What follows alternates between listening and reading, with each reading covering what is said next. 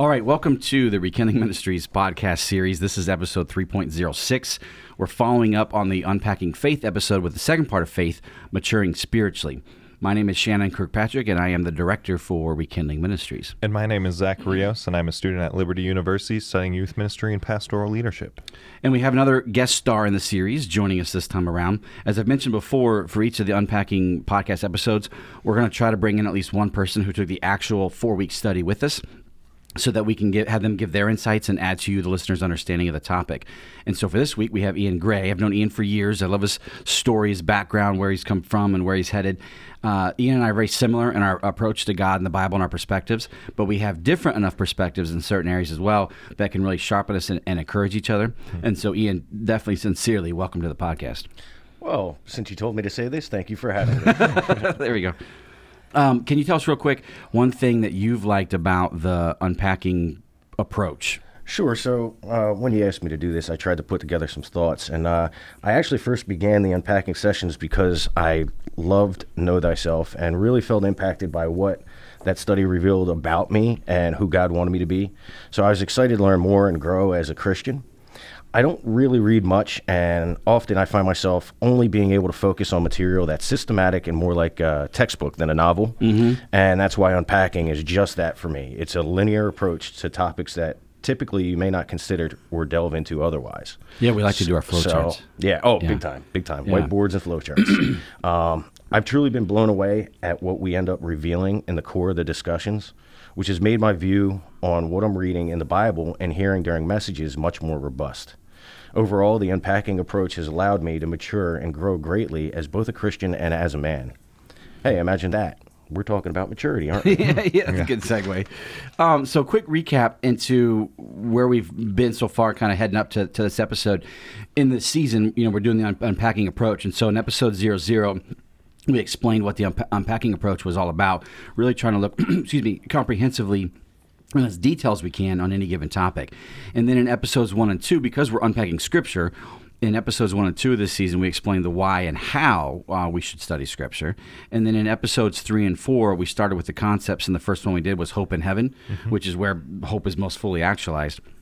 And then in the most recent episode, in, in uh, number five, we discussed faith, what it is and how it works and what it accomplishes, etc. Yeah. So because that was the last episode, Zach, why don't you give us a quick recap of what we learned in the faith study? Sure. So basically, what we decided with faith is, uh, with the main definition that we came to, is that faith is belief plus, plus trust.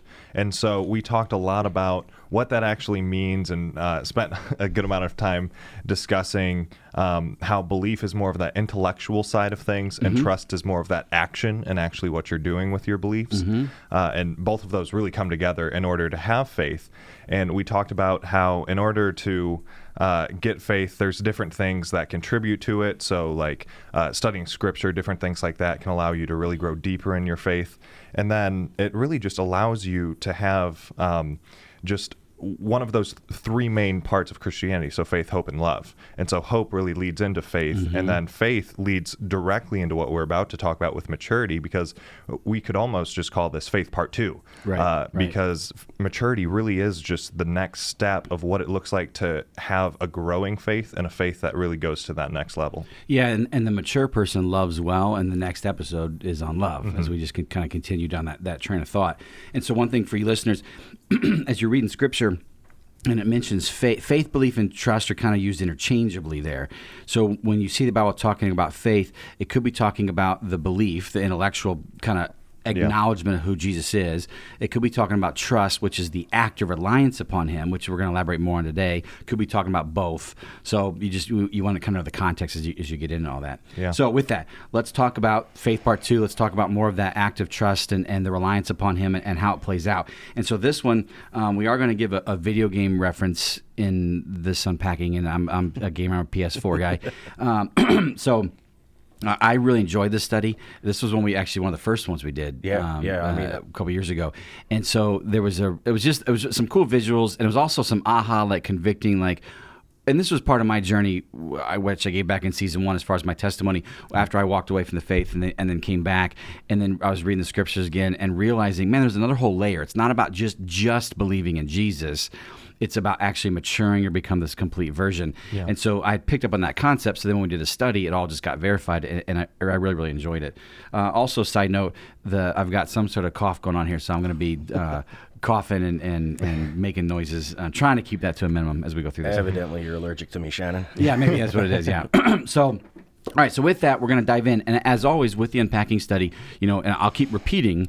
And and we talked about this last episode. I'm I'm big on repeating because the more we repeat, the more it starts to stick in people's heads. These Yeah. different phrases and terminologies and concepts, etc. So with the unpacking approach. We, we, we're trying to answer four questions. Um, what is the definition of this concept? Well, biblically, what, what exactly is this thing? Second, what are its nuances? How does it work? What does it look like under the hood? How do we acquire it, et cetera? All, all like the details of it all.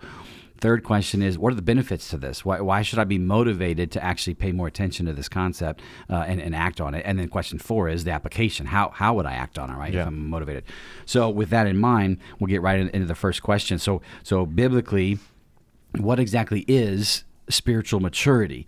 And so what we did is, as we went through the study uh, a couple years ago, we we first started with all the different words and phrases, phra- uh, phrasings.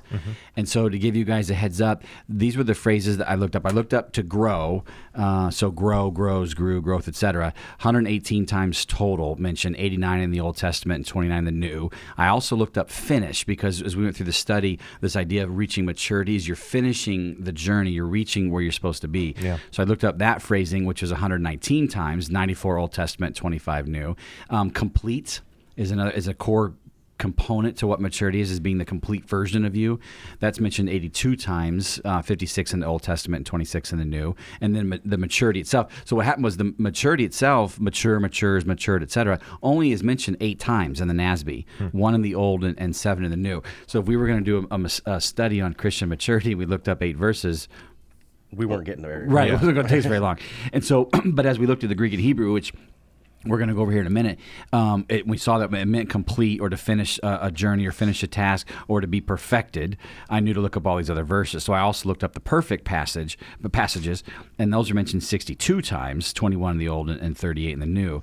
I also looked up whole because the idea you're becoming the whole version of you, and that's used a bunch of times, but mostly it's used as like um, an entire quantity of something in a more like tangible physical sense. So like the whole area or whole region, that sort of thing. Mm-hmm. Yeah, or he took the whole cart. Yeah. yeah, yeah. So, so we did. We ended up not including that in the study. Um, we did find, as far as the usage or, or the idea of, of spiritual maturity in the Old Testament, or just maturity in general, in the Old Testament, primarily. It refers to the completing of a task or project that could be whether God completed a task or man did, usually man. And so this is more of that external and do that we've talked about in past lenses. Yeah. And so it was a major emphasis on man following through on his assignments and tasks. As we got into the New Testament, it shifts a little bit and it's primarily becoming a complete person. So this goes more into the internal in EIE and the mm-hmm. B and the B do have concept. And so there is some focus on finishing a task but there's a other focus on um, the becoming a complete person and also some focus on purification and cleanliness. So a little side note here purification and clean, cleanliness led us to the sanctification and holiness concept which i realize it needs to be its own unpacking. So we're going to unpack holiness and sanctification in another one. There's some overlap to this and we'll see that kind of as we go through it all. And Shannon, with those, did you uh, did you think that you recognized that because in the Old Testament it was more of a, a works based system, and now in the New Testament it's more spirit led? Do you think that kind of played into why it was completing a task or a project in the Old and much more internal in the New? Yeah, I do. I do. Because I, I hold the progressive revelation. I, I- feel like we, we might have mentioned this once or twice, but progressive revelation is the idea of kind of God meets us where we're at. And so in the Old Testament, when he was revealing certain things, um, he maybe revealed it in limited fashion. And then later, as the New Testament came in, he elaborates. Like Jesus, for example, in Matthew says, you know, Moses permitted you guys to have a divorce because of your weakness, but now I tell you this, etc. So I really do, hold, and so it, it does actually affect a lot of my theology and a lot of these unpackings. So yeah, so to me, progressive revelation shows up there. That Old Testament, the maturing meant more of like a completing a task, where as we move the New Testament, we start to understand it's more of an internal completing who you are. Right. Right. Makes Right, sense. right, right. So, so that was um, the the wordings that we looked up. As far as the specific um, vo- vocabulary. We're going to kind of rapid fire the three of us through this. Um, these are not all the words, but these were some of the main ones on the Hebrew and the Greek. Uh, and so we're going to tell you what, what the words were and then what they mean. And so as you're listening to this to, to the episode here, listen and start trying to see if you can pick up like some of the patterns and some of the themes that, that are coming from this. Yeah. So I'll just start. The um, one one of the Hebrew words is. Oh, and by the way, we qualify this. We don't know how to pronounce these. You know, we're trying the best we Absolutely can. not. Yeah. Um, but the word uh, "on" in the Hebrew is used a lot, and it means ability or power. And Gadal, twist large to increase, advance, magnify, or bring up great. Kind of like a reverse corkscrew going up in the air and getting bigger. And then just real quick on that, when we when we first went through the study, that would create this visual. You're twisting large. I mean, you can even, of course, again, we always use our hands in, the, in the podcast. We don't need to, but I can't not use my hands. Um, but you're twisting large, and it's like a growing. Yeah. And so that was kind of cool. Yeah, and then also just Yesef, uh, which means to grow, add to, or augment. Saga means to grow or enlarge. Oxano, grow, wax, increase. And, and now we're moving into the Greek, by the way. Those Yeah. first four were, were for the key Hebrew words. Here's some of the Greek.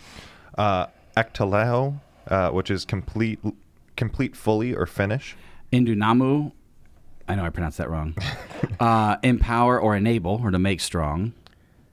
Petilel, to fulfill further or completely, accomplish, finish. And then uh, these next two Greek words are related. So it's katazario. That's not right. Kat- Kataris. Katartizo. Yeah. So I know that there's some, like my buddy Kevin Richards, some other Greek people that are rolling in their grave right now.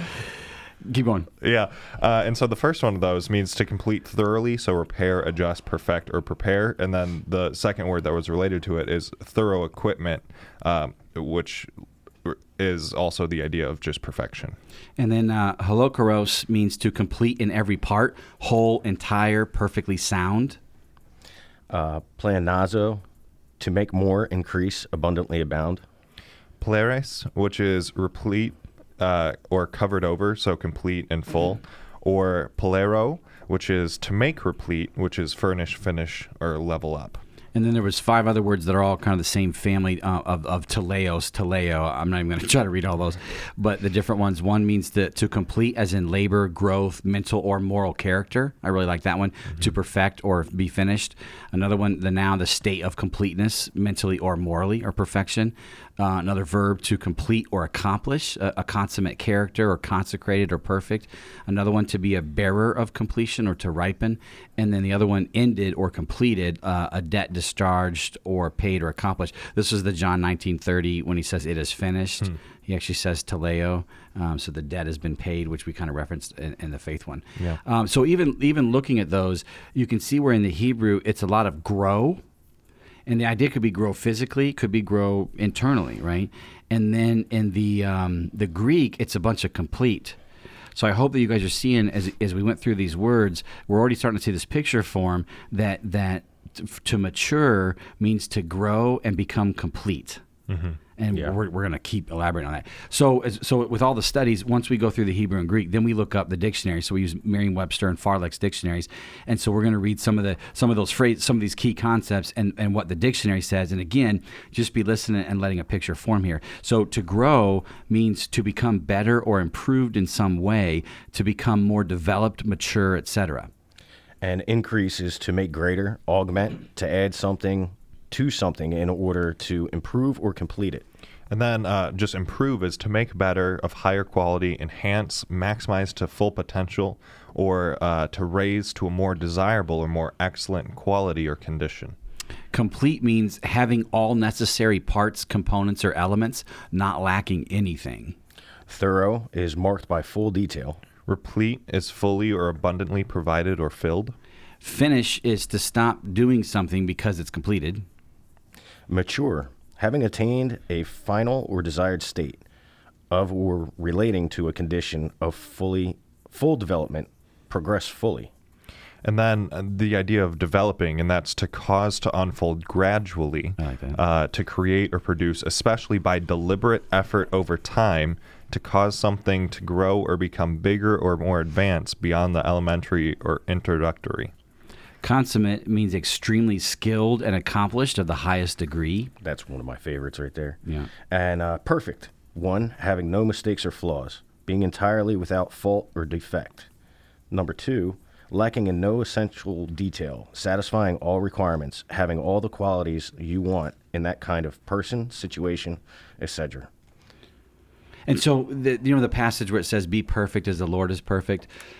One of the things for me, the way I understand that is, it's to be become perfect over time in baby step, two step forward, one step fashion, as the Lord already is. Yeah.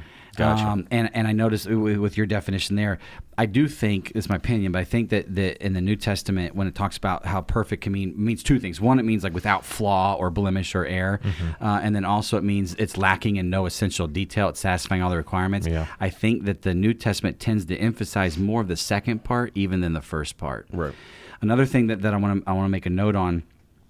uh, Obviously, we just rapid fired a bunch of definitions, and so if you're listening, you're like, "Well, hold on, how am I supposed to pay attention to or acknowledge all that?" The you may stop and pause and listen, pause and listen. You know, you may you may do all that. Um, this goes back to the, I really like the way Sarah said this in, in the heaven episode that we're we're we're trying to reach everybody. And so if you're more detail oriented and you like to receive all of these different details and everything, Yeah. then we want to include them in the podcast so that you have it, you're equipped with all the details and you can form your conclusions. For others, they don't they maybe get a little overwhelmed by the details or they get caught up in all these kind of rapid fire definitions.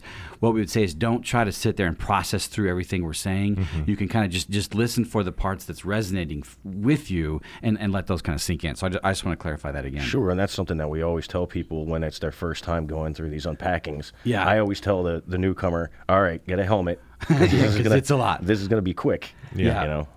So so so we went through um, the the we you know we decided on the phrases. We went through the Hebrew and the Greek. We looked at the the, the definitions up. Then we ended up going through um, all the scripture uh, on maturity and, and all those phrases. You know, we, we looked up all the passages on them.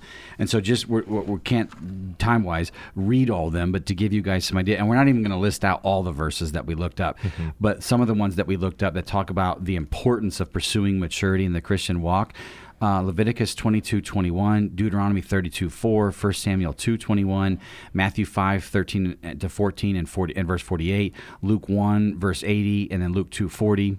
And then also Romans 12, 1 and 2, 1 Corinthians 14, 20, uh, 2 Corinthians 8, 6 through 11, as well as 13, 9 through 11, and then Ephesians 4, 11 through 24. And then we have uh, Philippians 3 12 through 17, one of my personal favorites. Uh, Colossians 2 6 through 10. Uh, 2 Timothy 3 14 through 17. Uh, Hebrews 5 12 and through 6 2. And then uh, 1 John 4 12 through 19. And I, I had another note here, Go for it. Shannon. Um, all of these are wrapped up in love. So I know you're going to do the love one next, Next. week. So we've talked about this for years. Yeah. Every time we've looked at this, it always goes back to the love. Yeah. So- apparently love's really important. Yeah, evidently it's something about Yeah. you know God and loving. Yeah. So what I want to do is I'm gonna. There was five passages that had jumped out at me, and I'm gonna I'm gonna narrate these five passages and kind of walk you, the listener, through this, and then uh, Zach and Ian, you guys can contribute as I speak. All right. So the first one is Romans five six to eight, uh, and the following verses after that. So this is the one where he's talking about. Um, Rarely will somebody die for a good man, or for a righteous man, though for a good man someone might dare to die, yet while we were still sinners, Christ died for us, right?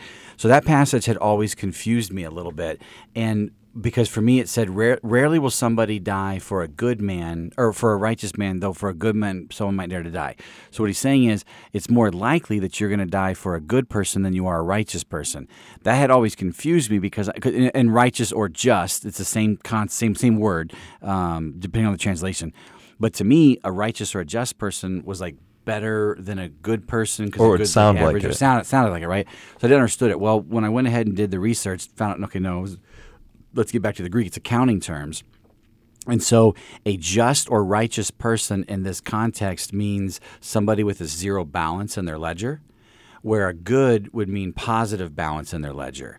Or another, and so, and so like sinner would be negative in their ledger. So an, an analogy with this is imagine like a village and there's like a, um, a bully that's running around causing a bunch of trouble.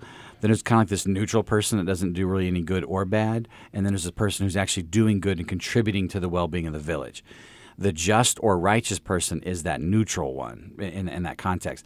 So what it's saying is, is r- rarely will, will somebody die for the neutral person, which makes sense. Yeah. Though for the good person that's actually helping the village, someone might dare to die, but no one's going to die for the bully.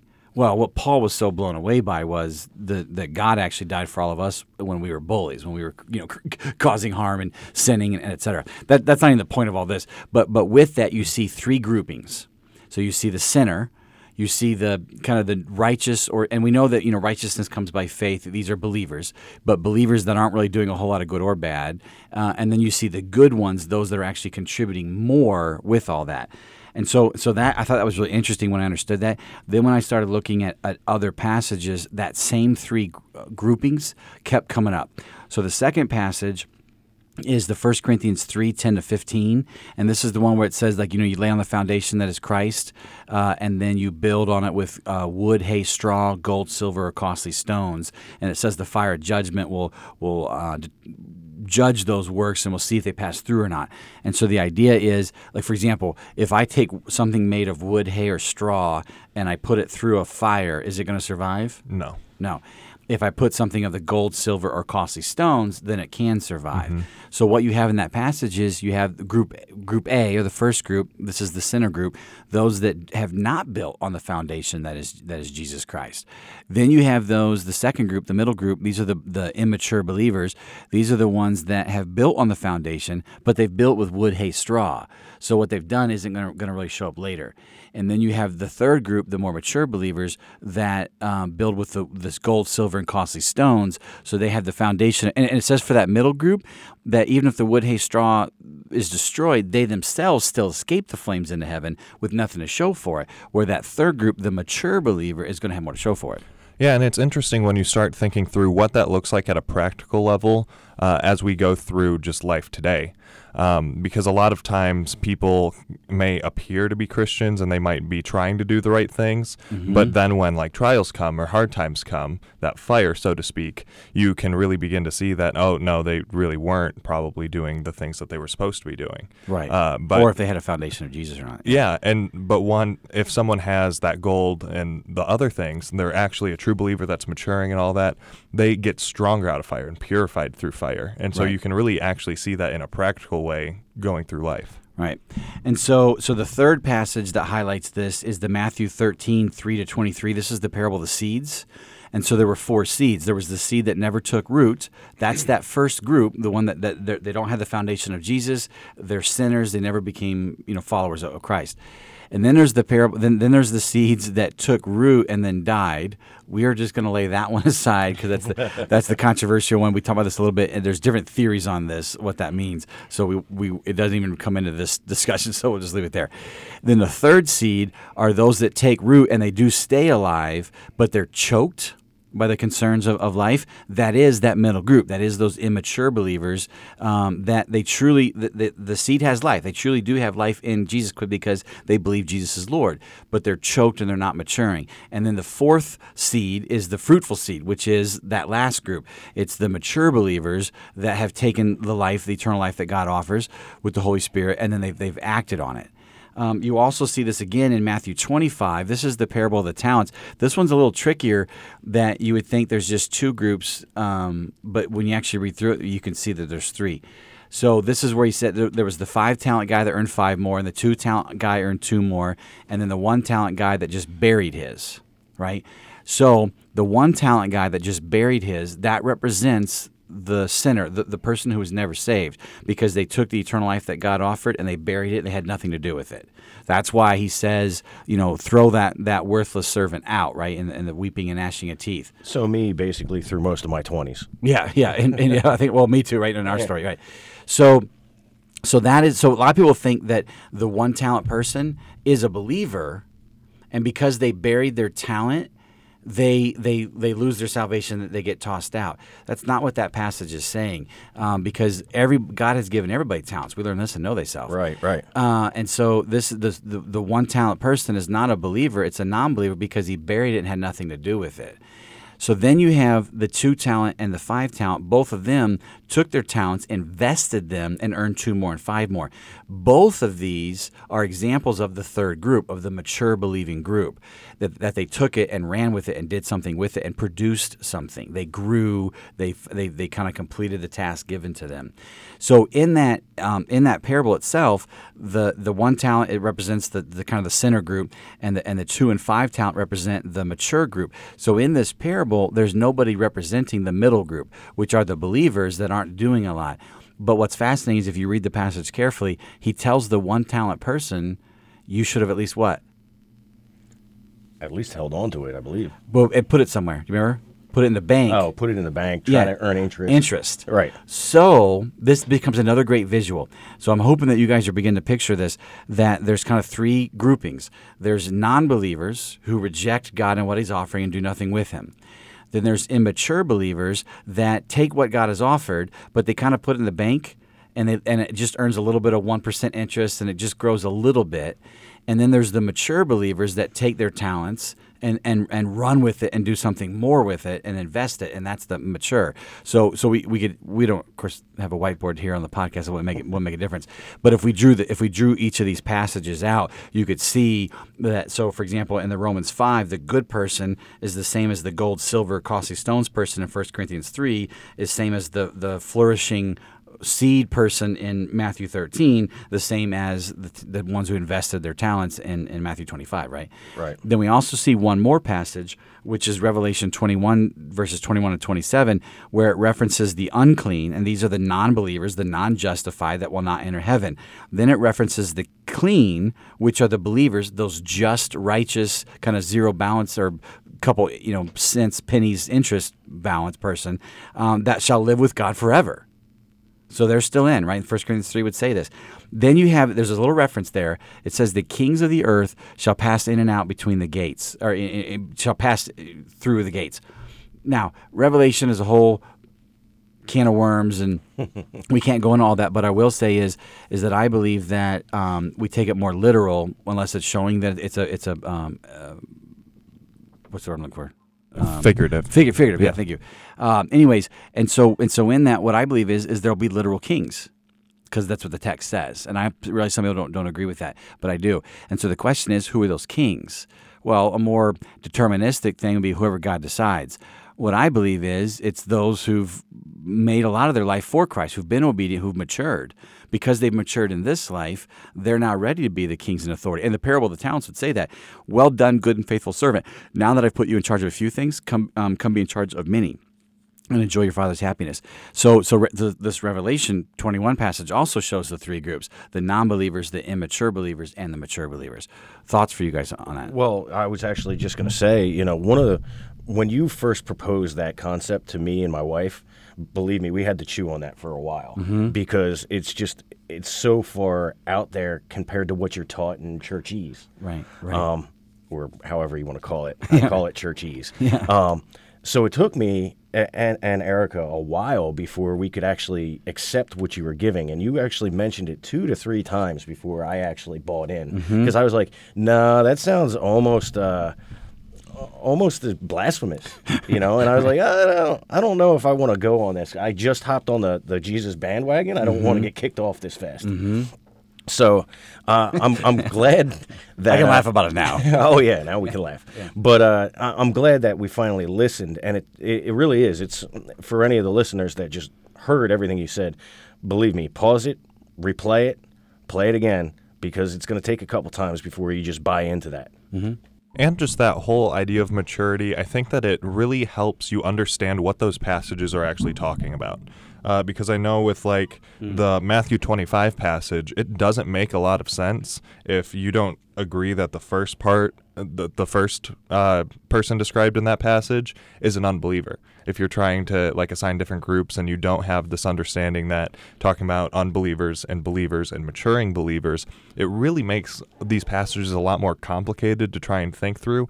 And so this really just adds a practical application of Bible study. Like when you're reading through scripture, noticing that scripture does seem to talk about uh, just like you're an almost uh, I'm not sure how I want to word this, but like entry level believer, but then mm-hmm. actually the believer that's maturing mm-hmm. uh, and actually working intentionally to grow. And so it's really important that we actually do move into that second group. And that goes back to that, that Proverbs passage, you know, glory of God to conceal a matter, to the glory of kings to reveal a matter. It's a chance for us to kind of dig a little deeper. So if you take Matthew 25 at the surface, you're like, well, but he was a servant, you know, that was given the one talent. So if he's a servant, it must be a servant of God, so he's a believer. And and I totally see how someone can take that. Yeah.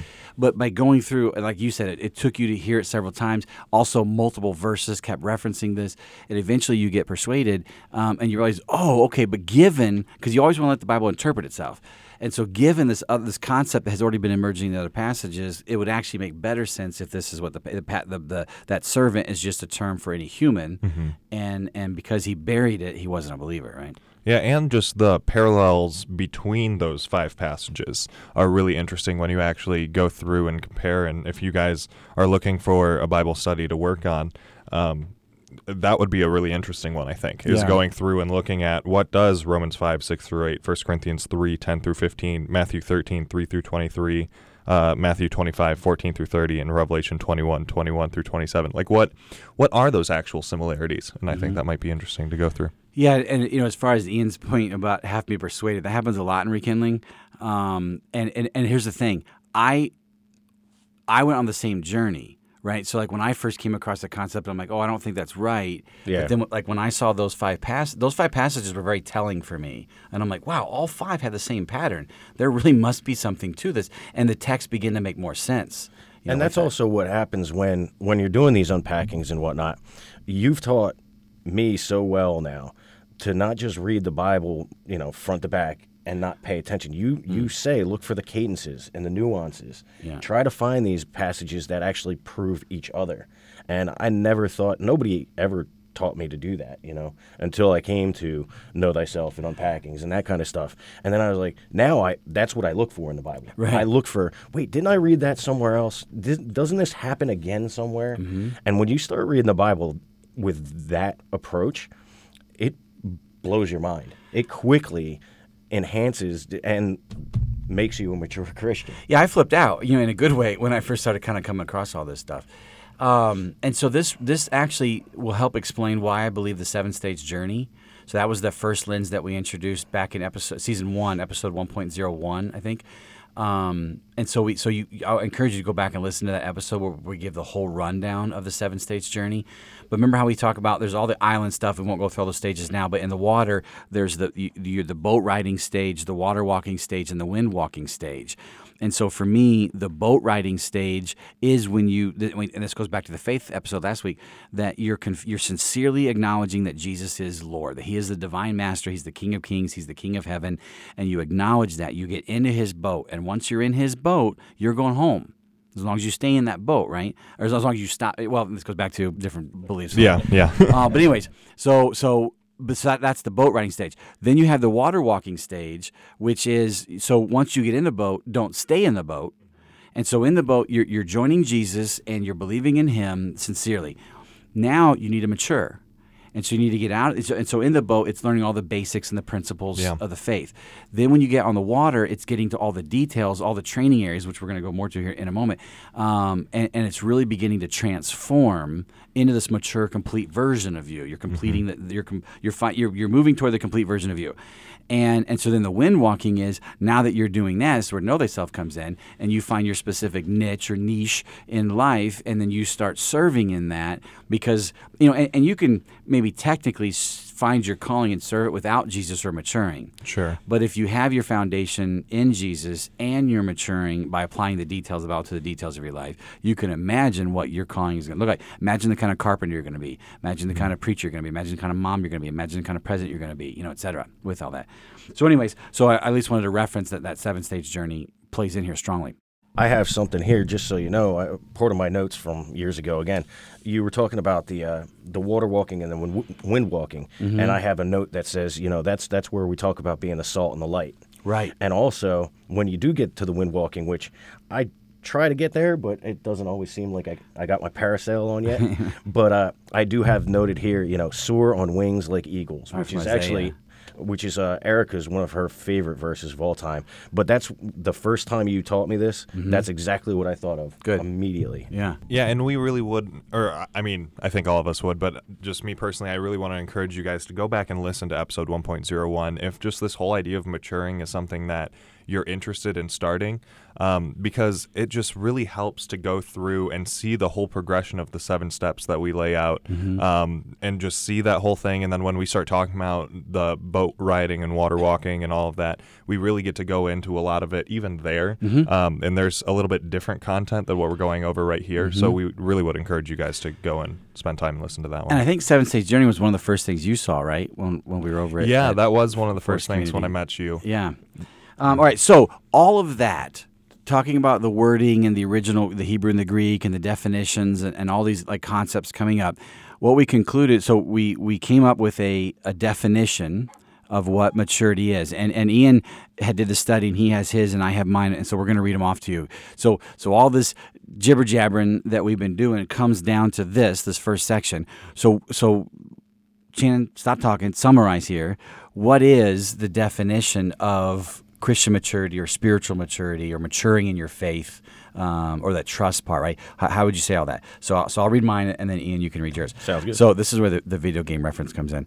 Um, so Christian growth or maturity is the further advancement or leveling up into our individual full potential which comes through deliberate, gradual progress over time as we augment, enable, and tweak our spiritual nature thoroughly in every necessary detail by applying the details of Scripture to the details of our lives as we walk in step with the Spirit until we reach complete, excellent, perfectly sound, Christ-like character according to our design, so that we most full that we may most fully love God and others, which will be rewarded in heaven. Now, of course, that's a long definition, but I love Yeah. it. And, and I have it mine bullet pointed, which makes all sense. and so, a shorter version of that is Christian maturity is the gradual process, and I love the gradual part, is the gradual process of deliberately walking in step with the Spirit to enhance every necessary detail of our spiritual nature until we become the complete version of who Christ designed us to be. So that's mine. So Ian, uh, what, what, or So go ahead, Zach. First. Sorry, if I could just make a quick note on that. Two parts that really stuck out to me in your definition that I just want to talk briefly about, and then I want to hear Ian's definition. But uh, just Christian maturity being a gradual process. I feel like a lot of times we expect instantaneous change. And we expect it from others and we expect it from ourselves as we go through. Uh, but even as we talk about in Seven Steps to Change, which is also uh, a lens in season one, change doesn't happen gradually, and we need to not beat ourselves up over the fact that it's not going to happen. It doesn't happen. or it doesn't happen quick- instantaneously. right. There we go. Um, it does happen gradually, and it is a process, and it's a process that the second word that I really liked was deliberately. Yeah. It it has to be intentional. You're not going to accidentally spiritually mature. You're not going to accidentally get better at walking in the spirit. N- none of that is going to happen naturally or on its own. It's something that has to happen as you're intentionally and deliberately and gradually learning the details of the Bible, applying those to your life, and actually allowing the Holy Spirit to begin to change you. And so then you can have that change really happen. Right. So hear this. Physically, your body automatically matures. Yeah. Right. It's Yeah. it, it, it just happens kind of subconsciously on its own. So I, th- I wonder if a lot of Christians just assume that over time, just as their body matures, Mm-hmm. their spirituality will mature, and they don't really have to do a whole lot other than some maintenance. Yeah. And we want to reject that. That that if you don't intentionally do these things, you won't mature, and you actually you could be a Christian for fifty years and still be an immature Christian. Yeah. Yeah. So, Ian, what's your definition? Well, I was uh, actually going to touch on that real quick too. Is um, you know anybody that would think that it, they would have to understand that that's a very foolish line of thinking, because how exactly do we get good at anything? How do we get good at sports? How do we get good at um, school? I, you know, we we actually intentionally work out. We actually intentionally hone our skills. The Christian f- walk is just the same. right. Absolutely the same. I had to intentionally work to be this funny. I mean, this this doesn't come naturally. I mean, you know, raw, sure, but I had to refine it that I'm this hysterical. You are you very. they're looking at me in the studio like, uh, what do I say to that? I, I don't know exactly how to answer them. I'm sitting yeah. I'm sitting a little too close to them to not, not just at least smile and, and nod. And I- yeah, yeah. so anyway, um, so my definition. One of the things that I always do when we when we do these unpackings is I take away, and you tell us to all the time as well. I take away different words or phrases that I like from the Greek, the Hebrew, and the Merriam-Webster, and then I try to incorporate those in my definition because it kind of helps me one. Uh, gain a better diction because you know I'm I'm learning what these new words are. Yeah. But also it helps me remember what I had written down. So this this one's mine. Maturity is a personal and spiritual development causing increase and improvement in character in an effort to become more like Christ by allowing God to make us replete and consummate with the fruits of the spirit ending in the utmost perfection that man can attain. Yeah, and, and you see where it's it's saying very similar things with different nuances and different wording, right? Right. Yeah, so I I don't know. That that one always hit me and I think when I mentioned it in the class you were like can you please say that again? Because Yeah, it's a ahead. lot of words. Yeah, say it again. Oh, you okay? yeah, well, yeah, we'll cool. do it. All right, mature. We can do that, right? It's our I podcast, guess. yeah. Yeah. I well, it's your podcast. Yeah, say it, say it. Um, maturity is a personal and spiritual development causing increase and improvement in character in an effort to become more like Christ by allowing God to make us replete and consummate with the fruits of the Spirit, ending in the utmost perfection that man can attain. So, in a nutshell, it's to me, I know that that's not going to happen until the day I die. You know, Yeah. I'm always going to be moving towards that. But it's just like what Paul talks about when he says, "Not that I've yet attained, but I keep looking Striving ahead, right. to the utmost call." You know, so same concept. So let me put you guys on the spot. We didn't have this in the in the outline, the preparation. I do that from time to time just to, to see how you'll respond. So you made the phrase, you made the comment to become more like Christ, Correct. right? I mean, Christ likeness. We have this all the time. I made the the statement um, to become. Uh, where am I here? To become the, the complete version of, of, of oh here the uh, the yeah until we reach the complete, excellent, perfectly sound Christ-like character according to our design. Or I, I've said the phrase before that you're becoming the complete version of you as God intended. So if I ask you, let's say someone's listening, like, well, wait a minute, am I supposed to become more like Christ, or am I supposed to become the complete version of me? What's the answer? I'll let you nail that one first. I think that really uh, it's a trick question. Yeah. Which you like to do from time to I do, time. I do. Um, because really, those two things are the same. Yes. Uh, because the complete version of you is what Christ wants you to look like. And you're going, well, it's what, yes, it's what Christ wants you to look like, but it's also looking like Christ. Um, because just as we go through life, what we're supposed to be doing is we're supposed to be um, modeling. So going going off what it looks like to actually look like Christ. So that's going through and really what we've been talking about, applying the details of the Bible to the details of our life. So going through and actually applying 1 Corinthians 13 to our relationships with other people, actually being patient, assuming the best, not keeping records of wrong, that sort of thing. Right. And so that's what God wants us to do. He wants us to be um, becoming the complete version of us. So we're actually doing those different things to their fullest version.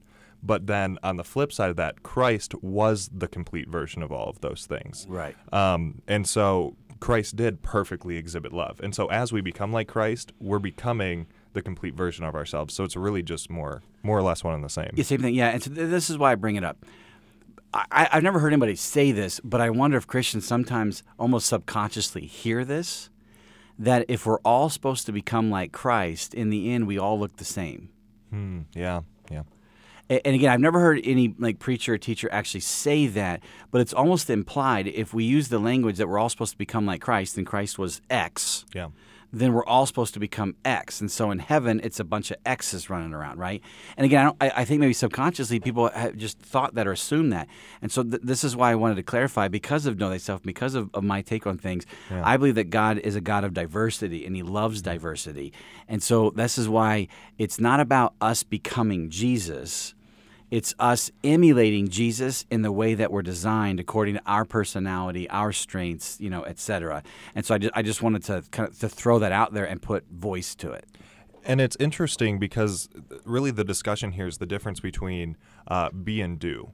And so a lot of times, the idea that you just described, that a lot of Christians, you feel like, um, think that what it's supposed to look like is we're supposed to do the things that Christ does. And so we're supposed to really, if we follow that to the most literal extent, we're supposed to be a first century Jew that walks around the Middle East in sandals and uh, does all the different things. He doesn't drive a car. He doesn't do this. He doesn't do that. If we actually take this to the most literal extent, we're supposed to yeah. do those things. Right. But that's not actually the point. The point is we're supposed to be like Christ, and that's the whole character development. And And I can- attitudes, our Yeah. priorities, yeah. And so I can be like Christ and I can be a college student, and that looks different from being like Christ and running a nonprofit. But we can still both be like Christ. And so I think that that's a really important distinction to draw out um, because we're not going to look the same at the end of the day. We might look similar in a lot in different areas, but there's still that whole idea of diversity, which Paul even talks about. The body needs to have all of the different parts of the body, otherwise, it's not going to work. Right. That's great. Yeah. So I wanted to throw that out there, right? Because I think I want to encourage people don't think I'm supposed to be this kind of quiet, demure, hippie picture of Jesus. That may be how you end up playing out. Fantastic. Run with it. But there's there's different there's different approaches. There's this goes back to knowing stuff again. But I want to encourage you that when spiritual maturity, Christ is the perfect version of, of what a, a loving, godly human looks like. And so you want to emulate him, you want to think like he thinks, and you want to have the same priorities he has. But but the way that you carry it out with your preferences and personality is going to vary from person to person, and that's fantastic. Although I, I- do believe that he does kind of want us to be all hippies. More loving. J- More loving, Yeah. just a little bit more chilled out, going with the flow a little bit more. You know, and honestly, you know, I'm joking about that, but really, if, if There's we something to it. if there is, there's got to be something to it. So I, I'm gonna go get myself a pair of sandals after this. Yeah, I can't do that. yeah. All right. So so all that that's the first section. That that that answers the first question of what is spiritual maturity. So now we can move to the second section, which is how does this work? Like how does it actually play out? How does one, practically speaking, become spiritually mature? So we're going to walk you through all that stuff now. Um, so the first thing is, uh, and I'm, I'm pulling up my notes here. Um, I think the first thing here is actually that you really begin, you need to begin to master scripture. And so as we go through, um, we've talked about this a lot. And uh, I mean, we spent two episodes, probably three hours total, talking about what it looks like to actually dive into scripture. And that's really where this whole process begins. Because if you're not learning what scripture actually teaches and you're not applying the details of the bible to the details of your life then you're not going to be able to become that complete version or be like jesus and so some verses that talk about that is 2 timothy 3 14 through 17 which talks about giving you wisdom so you can be rendered wise uh, the word of god is inspired so it's divinely breathed breathed it's profitable it's advantageous teaching it gives you that instruction rebuking uh, it refutes wrong doctrine, correcting, straightens you up, trains you in righteousness, and so then you can actually be complete and equipped for every good work, which good work is beneficial toil. And so then it actually can allow you to ma- mature. Also, Matthew 7 24 through 28 says that uh, hearing and acting on Scripture prevents just really that detrimental crashing that can happen, like we were talking about with. Um, uh, if you're if you just have wood hand stubble stubble stubble instead of uh, the gold and precious stones. I- like that phrase. I'm looking at the notes here. It prevents a, a mega crashing Yeah. in, in the storms of life. I don't remember where that came from, but I like it. Yeah, and then also just lastly, James 1, 17 through 25 talks about how God gave us his word and so that we can be the fruits, first fruits among the rest of the world. And uh, anger and wickedness doesn't help with that. And so what we need to do is we need to intentionally study the word of God, act on it, and then we can actually be blessed. And like we've talked about, even just this process of studying scripture is going to take your whole life, let alone maturing fully. So as you're beginning to master scripture, then you can begin to master prayer. So we did you guys go through the prayer study? Yeah. So we're, we're doing a second or second round version of that, right? We kind of updated it, upgraded it, whatever. Um, but as I, I'm a big believer in, you need to begin to master Scripture first, so that you can begin to master prayer, because then you're picking up on God's accents in Scripture, and you can you can hear them in prayer.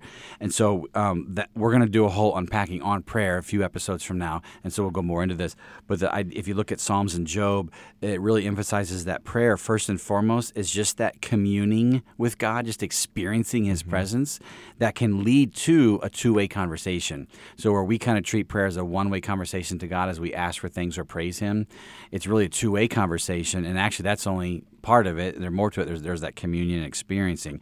And so Colossians 1 and Ephesians 3 talk about how such prayer can bring you clarity and insight. And John 14 and Romans 12 um, talk about how prayer will actually align your will with His.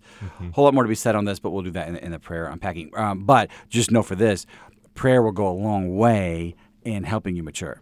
Yeah, and then once we begin to master scripture and we begin to master prayer, we can really effectively uh, walk in step with the Spirit. I like the way you've worded this before. You get to learn the accent of the Spirit when He's talking in your ear.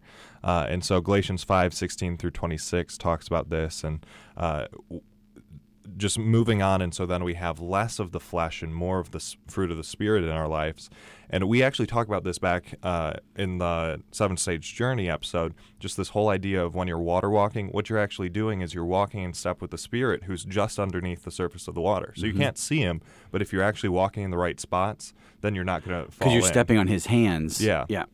Uh, and so, if you want to hear more about that, shameless plug yet again for episode 1.01. Uh, and so, th- it takes time, and you really need to learn to see the unseen, which 2 Corinthians 4 16 through 18 talks about. And it honestly just becomes this divine gut check, which is different than uh, just like our natural ones. That's a key po- point. Yeah. Yeah, because this it moves past just what you think the right and the wrong thing might be to actually learning what the right or wrong thing is in the moment because the Holy Spirit is the one guiding you. And so you really need to just make this a cycle and go back and begin to master the Bible even more. So as we're going through this, like you know, so first begin to master scripture, study it. It's why we do these podcasts, why we do our study groups, etc. Begin to understand what scripture's teaching, and then begin to develop your prayer life so you can be listening to God and be encouraged and to experience Him, and then begin to walk in step with the Spirit. Just what you're saying, Zach. And so Galatians 5:16 that you referenced it says if you walk in step with the spirit you will not carry out the desires of the flesh. I believe it's one of the most powerful promises in the Bible. Uh, because later on in the, in the chapter he says so now that we have life in the spirit let us be led by the spirit. Actually that's another reference to um, an immature believer and mature believer those two groupings.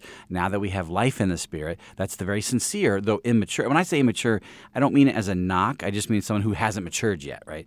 Yeah. um, that you have life in the Spirit. You're going home when you die.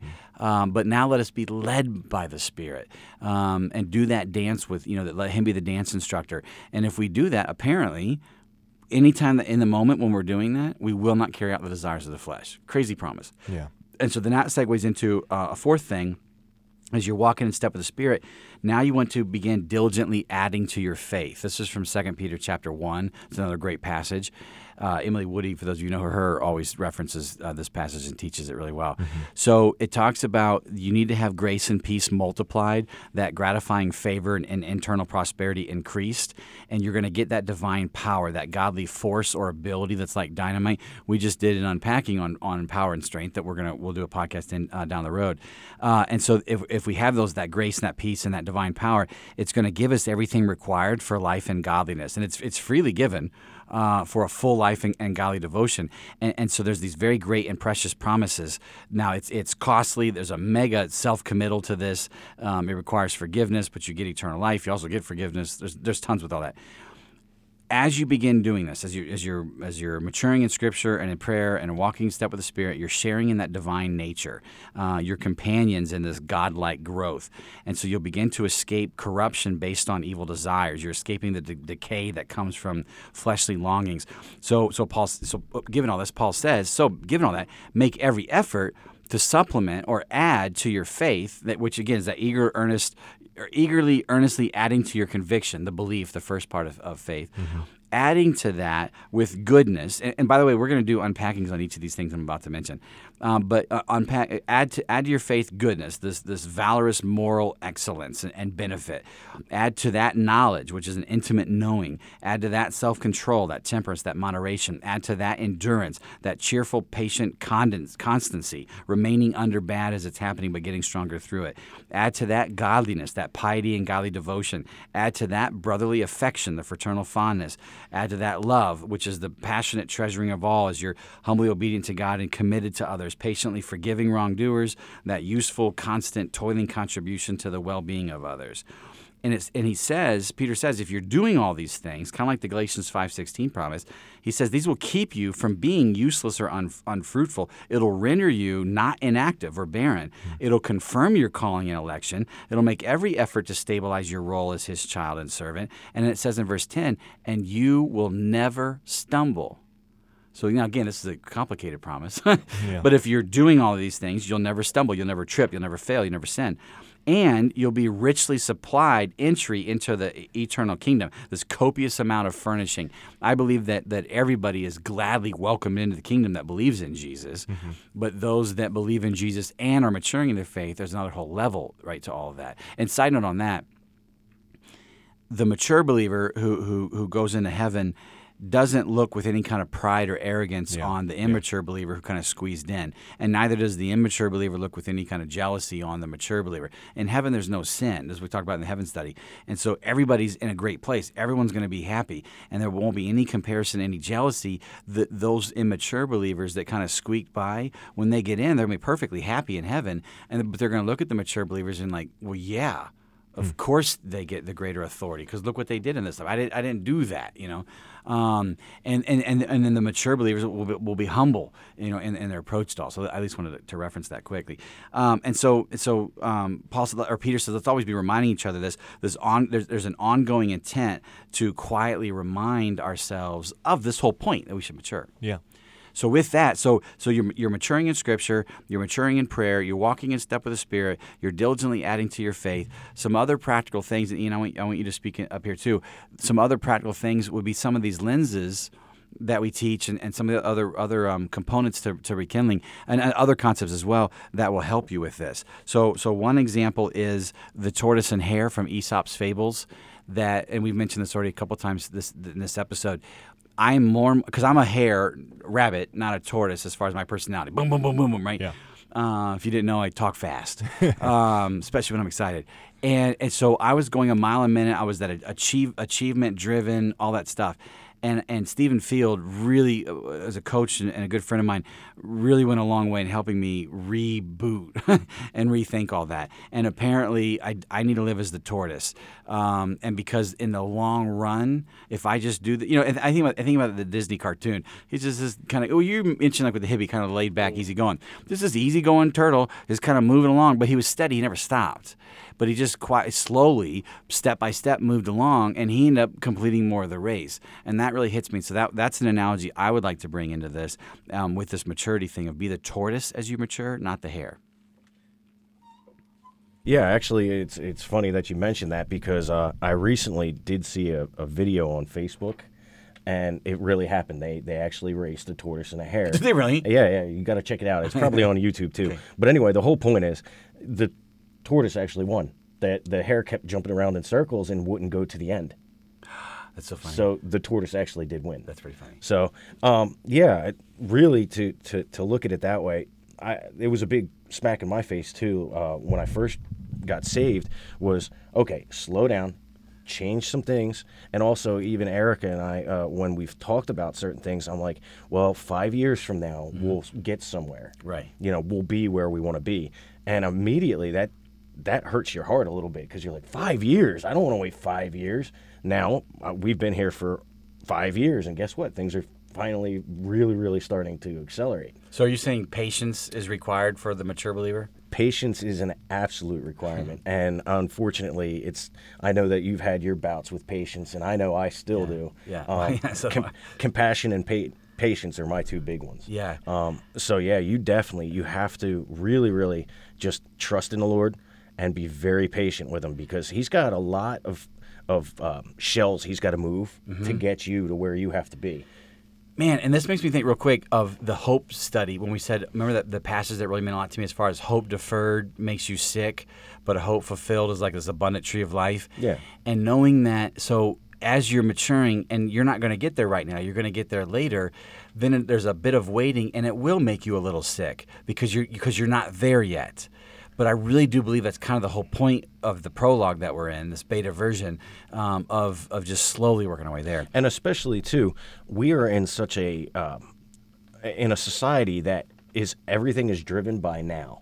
uh, Yeah. especially the millennial culture, but even my my Well, yeah, all- I think generation. all of you it, know, yeah. but because everything, you know, text messages and and emails are coming at you so fast. I mean, I actually remember what a rotary phone looks like, and I'm Mm-hmm. only 33 years old, so there's been a huge difference. And, and remember, please allow six to eight weeks for delivery. Oh yeah, that's that's insane. If I can't if I can't have it next day air, there's something wrong, right? Yeah. So uh, unfortunately, because we live in this Western culture that is a very now now now culture, um, people don't recognize that you have to slow down as a Christian. Yeah. And allow God to be God. So, what would be one of the other um, things you you say a, a concept or whatever that would help a, a believer in the mature process? Oh, okay. So definitely, I've hit on uh, uh, sweet and sour. I loved when you talked about this because I totally can relate. Sweet and sour being sometimes there's sweets in life. Things just go well, they taste good, and they, they are well. But there's sometimes the more important and even the, the more rewarding one is what you would call a sour, mm-hmm. which is I don't really want to deal with this, but I know overall it's going to bring me a greater reward. So when when you look at sweets and sours, I actually tend to go, hmm, this is going to kind of hurt a little bit, but it, ultimately it's going to help so Still much good, more. yeah. and it's still good. So I think of it like uh, those old candies, like the lemon drops, Yep, yep. where they're kind of sweet, but they they do have that little bitter taste, and you kind of go, ooh. Yep. But at the end, you really really enjoyed that candy. Yeah. So that's that's kind of where the sweet and sour is at. Yeah, so so our definition there, and this was season one, episode I think 1.02 or 1.03, somewhere there. But you can look up the sweet and sour. A sweet is a beneficial good that will make you smile, and a sour is a beneficial good that will make you wince. Uh, and so it's, it's very very helpful.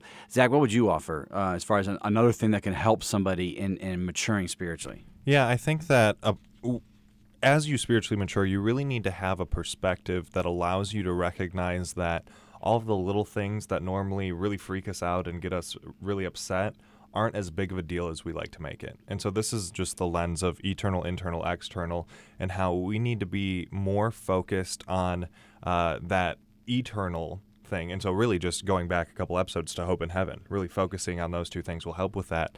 Um, because I think we described it uh, instead of bumping up and down with all of the individual things that happen in life. So you're happy one mountains day, and valleys then, and- yeah. yeah, and so you're happy, and then someone cuts you off, so you're just devastated. And then uh, you go through and you get a call from uh, your mom, and so you're happy, and then you find out that, so, I mean, it just you can fill in the blank with whatever you need. Yeah. Uh, but instead of that, if we have this perspective of this world's not my home, will this matter uh, 50 years from now? This this thing that's freaking me out right now, probably not. We Right. can actually begin to have a much longer focus, and that'll help us in the immediate here and now. And so we have that also. excuse me, man. It's in season one, the eternal, internal, external. You can check that lens out. Um, another thing that can help is the, a solution-focused counseling or forward-focused counseling. Uh, Ian's wife Erica and I have talked about this before. She does a lot of uh, counseling stuff. The the solution-focused counseling, you don't fixate on the problem you don't ignore it either um, but you don't you don't hyper focus on the problem. You look for what does right look like. Collar uh, counselor wrote a book on this which was, was life changing for me but you, you say okay so here's the problem and i do want to at least address it and how do i feel about this? But what does right look like? What is and then what and what's the solution? How do i get there? Um, and so if you take a solution focused approach to your problems that's also going to help with your maturity so then another thing that can help you, and I know Ian, this is probably one of your favorite lenses, uh, which is Spectrum. Tell us a little bit about Spectrum. Okay, so Spectrum is probably my ultimate favorite because I'm a numbers guy. And you and I always laugh about these because we totally get it. But so Spectrum, in a nutshell, is, you know, there's always the, the hyper one way to a situation and a hyper other way. So there's a, a very hyper good or a hy- and a hyper bad. But typically we don't fall all the way to that one side or the other. Right. There's a and you put it on a scale, so on a horizontal scale, some people fall closer to the 20% range where they're 20% bad, 80% good. Um, in other cases, you'll just have so for for you and I, for example, uh, when I was a younger Christian, I didn't understand certain things because I was still a younger Christian. But you were teaching me, and you actually you were already on like that Christian maturity seventy percent scale. I was more on the 30%. I would now self identify as more like a 50 percenter. I'm getting there, but I'm not quite you yet. Right, well, I wouldn't say I'm seventy percent. Nowhere near that, but yeah. But and that reminds me of so remember that we give the example of the alcohol, right? So with spectrum, we we we want to actually try to avoid the extremes. Usually, the, the middle moderate is usually where the answer is at. Not always because we don't want to make absolute statements. Um, but if like on a, on the alcohol, uh, uh, someone who's at a point zero, which is the far extreme left liberal unrestricted approach, would say you should be drunk twenty four seven. Where somebody at a one hundred would say if you even think of the word B, which is the first two letters of beer, you're doomed to the lowest levels of hell forever, right? And so biblically, it would seem somewhere between 50 and 77 would be the answer. You know, where, where 50 is you can drink moderately, 70s you can choose not to drink, right? Um, and so what spectrum? So what what would you say spectrum does for you? Oh, for me, it just it helps me kind of uh, not only allot myself a little bit of of understanding and compassion towards myself, but it also Mm, allows me to look at others and almost like when what you talk about, you know, put your yourself in somebody's shoes. Right. So I, if I know somebody is that hyper liberal person, now it just helps me go, hmm, I need to drag them to the light a little bit, but understanding that they're coming from that that standpoint. So are you saying that a mature person probably needs to understand people? Oh, absolutely. I mean, that's most likely the biggest thing that you you you really need to do as a benefiting person to society. Right. you know, you really really do have to really look into people and how they are before you ever ever even not place judgment, but even try to operate with them. Yeah. I say it with a smile because I really do believe we should be more understanding, and it shows you that a, that a person who's maturing it requires a lot of work. Yeah, and I feel like there's a whole tangent here that we could go on, and that would be how does a mature person actually disagree well with another individual, which is something that I know both you and I, Shannon, are really passionate about, and at some point we'll have that discussion, uh, but not here. So, But but it is it is a part. We at least want to reference it. yeah. Yeah. Uh, and just another lens from the first season that really helps you as you think through just some of this different stuff is just the idea of be do have, which we actually already alluded to once. Um, but just once we start realizing that we don't need to be comparing the things that we do with the things that other people do, uh, the things we have with the things that other people have, and we can actually focus on just that character development, just being the person that we need to be, it actually will give us the ability to have an even higher level of maturity because we're not focused on what others do or have or what we do or have. And so Right, it actually gives us another step in the maturing process because it's just like no that's okay that you have uh, a nicer car than i do you have this you're you have this influence you're doing this you're doing that I'm still becoming more like Christ and you're still becoming more like Christ. And so the mature person looks past the other, uh, really just peripheral things into the core of I'm being a follower of- of Christ and you're being a follower of Christ. And that's what actually matters.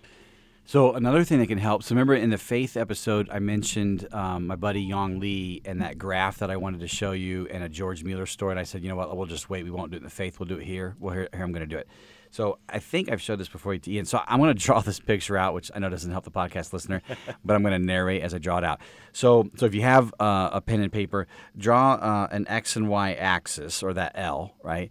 And then on the that that quadrant, draw an arc. And so it starts at like z- point zero zero, and then it stretches up and out to the right. And so it almost looks like a hill, just like gradual incline go. that flattens out at the top. So so uh, so this this goes to Young Lee. It's a buddy of mine. I told him I'd always give him credit for this. Um, it was a graph that he and he's this brilliant engineer guy and strong Christian, uh, and he had showed this to me talking about how you trust. And this this this gets into how you trust, how you can become mature. So on that, so on the arc, the arc is the level of accomplishment of something. So if you're down near that point zero zero at the bottom of the hill, so to speak, in that situation, a little bit is accomplished. Where if you're up towards the top of the hill, so further out on the x and y, that's where a lot is accomplished. This is a trick question. I'll tell you ahead of time. What is the correct? What is the best spot on the line according to God? Um, that you accomplish a little bit, or you accomplish a lot, or somewhere in the middle. Uh, the answer to that would easily be God just wants you to be on the line somewhere. Yeah, yeah, it's wherever. Yeah, exactly. Be on the line. Let Him tell you where. So if God wants to accomplish a little bit in some situation, that's the right answer. That's the best answer. If he wants to, you to accomplish a lot in a situation, then that's the right answer. That's the best answer. Just get on that line wherever he tells you to. So, so, so anywhere on that line could be, and this, this helps freeze you up. This goes back to be do have. You don't always have to be going all out accomplishing tons. You accomplish whatever God tells you to accomplish. If you got five talents, earn five more. If you got two talents, earn two more. So, so that, that's the first arc. And I think just along those lines, uh, we don't have to go into this for very long, but just the idea of seasons in life. Uh, a lot of different times you might have, like right now, I'm in a season of my life where I'm just learning a lot. So I'm not really doing that much. Um, so I don't feel necessarily like I'm accomplishing very much, but I'm being prepared for later in life when I am probably going to be doing and accomplishing more. And so just recognizing where you're actually at and being content with that, I think is also part of this process Yeah. of maturing. So, so with that, um, it helps you realize you can trust wherever God's telling you on that arc of accomplishment. You're good. The second thing then is so let's, let's just pick a point right there in the middle, uh, in- the you know middle point of the arc, uh, so halfway up the hill. Um, now we need to figure out. So here's the level of accomplishment that God wants to see achieved. How much of that is going to be Him, and how much of that is going to be you? So you could draw that uh, uh, a vertical line, you know, straight down to the bottom, and we then we could draw. We could mark it. So for example, um, God could say, "I'm only going to do the first little bit, and then I'm going to have you do all the rest." Or he may say, We're going to do it 50 50. I'll do half of it and you do half of it. Or he may say, I'm actually going to do most of it and I'm going to have you do the last little bit. Which combination is the most correct combination? With God, they're all the right combination. Yeah, same thing. It just depends on what he tells you to do. So if he if he says, "Listen, I'm going to do the first little bit, and then I want you to do the rest," that is the best answer. If he says, I- "I'm going to do most of it, I just want you to do a little bit," that's the best answer. If he says 50-50, that's the best answer. So again, you can see any combination right there, and so it helps. So I really like this graph because it says you can imagine this was a moving graph and, and so that the line is moving constantly up and down, and, and, and the percentages are changing between you and God. All the answers are right on that graph as long as you're letting God determine what it is, and then you follow through on that. Does that make sense? Yeah, and actually, one of the things that um, we've found with this concept, I, I totally agree with you. I, I hadn't seen the graph yet. Okay, I, I That's couldn't remember if I had showed you or not. Yeah, it's it's awesome. It's a very good depiction. Um, one of the things that I think people get frustrated in is uh, initially when you first get saved or you first really start walking with God in your life, it seems as though He does a lot because all He wanted you to do was get up and start walking, and He did everything else. I know over the past five years, I not that I don't feel him with me, but I feel him giving me more responsibility and saying, "Okay, I'm going to do just this much, a little bit. I want you to do the rest. I'm trusting you to do the rest." So, one of the things we were talking about patience, but also with maturing is expecting to be put in another role. So, Yeah, yeah. And then down the road, by the way, too. So maybe as you mature more, there might be more accomplishing or more of what he's wanting you to do. But then every once in a while, pride starts to set in. So he'll actually put you on a task where you have to accomplish a little bit, or you're only doing a little portion of it, just to kind of humble you and bring you back down. Oh yeah, he he's he he knocks us back down a little bit sometimes. Yeah, he's got to like- to go. Wait a second. You, yeah, oh, absolutely. Yeah. So so let me give you an example of this. Um, George Mueller. Uh, I read his his biography. and It was crazy convicting. Uh, he was a Prussian guy that, that got saved in his 20s and eventually started these orphanages in England. And, and the man was just a man of faith. And so he lived his life pretty much where he was only doing a little bit, which was prayer, and then God was doing all the rest. So, for example, he never actually raised money for any of the orphanages because he felt if he was raising money, that was him not trusting in God to raise the money for him. So like when he would go preach, he literally would not take an offering. The the, the local church would have to make him take an offering because he wouldn't do it because that was him not trusting in God. Um, and and money and things always always um, uh, worked out. So in this one specific scenario, and this is this, and this is true. This is not a parable. This has actually happened. Um, he was sitting at his desk one morning there in England at, at the orphanage. It was early in the morning, and whoever was in charge of like all the kitchen and stuff came in. And, and because they lived on faith like this, and, and let me say a quick side note too. I almost got discouraged when I read the book because I'm like, holy cow, I don't live to that level of faith. And so a good buddy of mine, um, Mike Kelsey, was helping me understand that it's. But that was that was what God had for Mueller. For you, it, the combinations may be different. So like when Young showed me this graph, I helped I realized anywhere on here is the correct answer, right? um, but anyways, so so they they always would get just enough food to get them for the next day or two, right? So, anyways, one morning the lady comes in from the kitchen and she's like, "Well, brother Mueller caught up with us. The shipment never came in, and we don't have any breakfast for the kids." And it was just about breakfast time. And so George Mueller said, "All right, well, God will provide." And so he, he says a prayer and he gets up and then he's walking over to the to the mess hall, uh, and his daughter or his granddaughter's niece or somebody was there with him, and he says, "Honey, come with me. I want to show you how God works." And so they go over to the breakfast hall, and this was in the 1880s. This is when the kids wore the tweed jackets and all that kind of Yeah. stuff, you know, at the, the the orphanages. And so everyone comes into the mess hall. It's that long table with the chairs, and and they all and this was the ritual. You come in and you stand behind the chair until uh, George Mueller would say the prayer, and everyone could sit and eat. And so so all the kids come up, you know, in line. They're behind. They're standing behind their chairs at attention. There, they they can look and they can see that the plate has no food on it and the glass has no drink in it but nobody says anything, uh, and they stand there. And so, so George Mueller's standing at the end with his niece or who it was holding her hand, and he says this prayer. And again, this is a true story. He says, "Lord, we thank you for the food and drink that you're about to provide. Amen." Uh, and then he sits down, and so then all the kids start pulling their chairs out. You imagine the, you know the metal scraping on stone or whatever, and so all this racket. But as they're pulling the chairs out and sitting down, there's this big pounding, a knock at the main door to the orphanage area, and they go over there and they open it and it's the baker of the local town. I forget which town this was in. And the baker says, "Brother Mueller, God woke me up in the middle of the night and told me to bake bake bread for you. Don't know why, but I need to do what Lord tells me so. I've been up for seven hours now and I've, I've baked a whole bunch of bread for you and the kids. I hope you need it." And he's like, "Okay." And so they start bringing the bread in.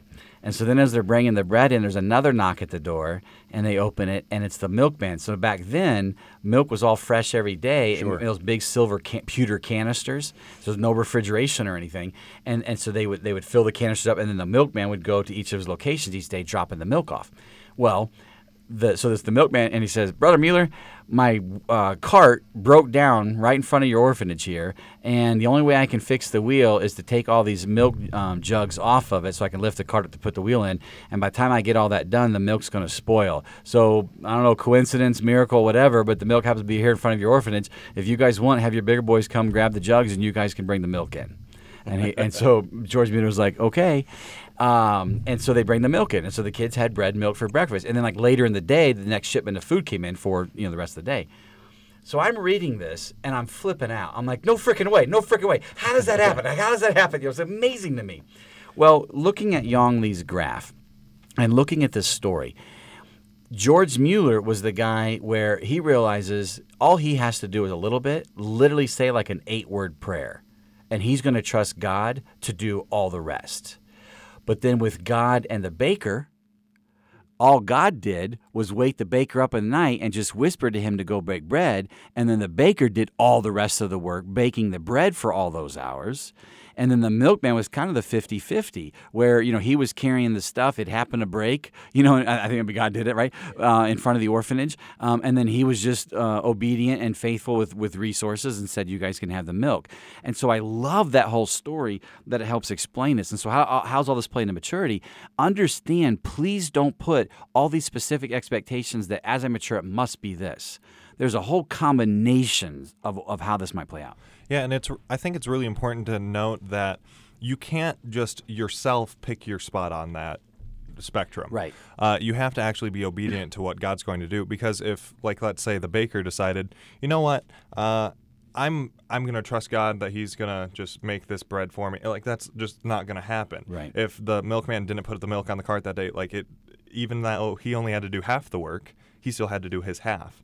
And so it's really important that we are doing and following the amount of work that God wants us to do, even though it can look different depending on the circumstance. Yeah. So, so one more thing. Um, I know, Ian, you've also like seven steps to change. Talk about that just real briefly. Yeah. Of how this can help somebody in the maturity process. So seven steps to change is actually one of the bigger ones for the the you actually putting in that effort to change and to mature. This is exactly what that is.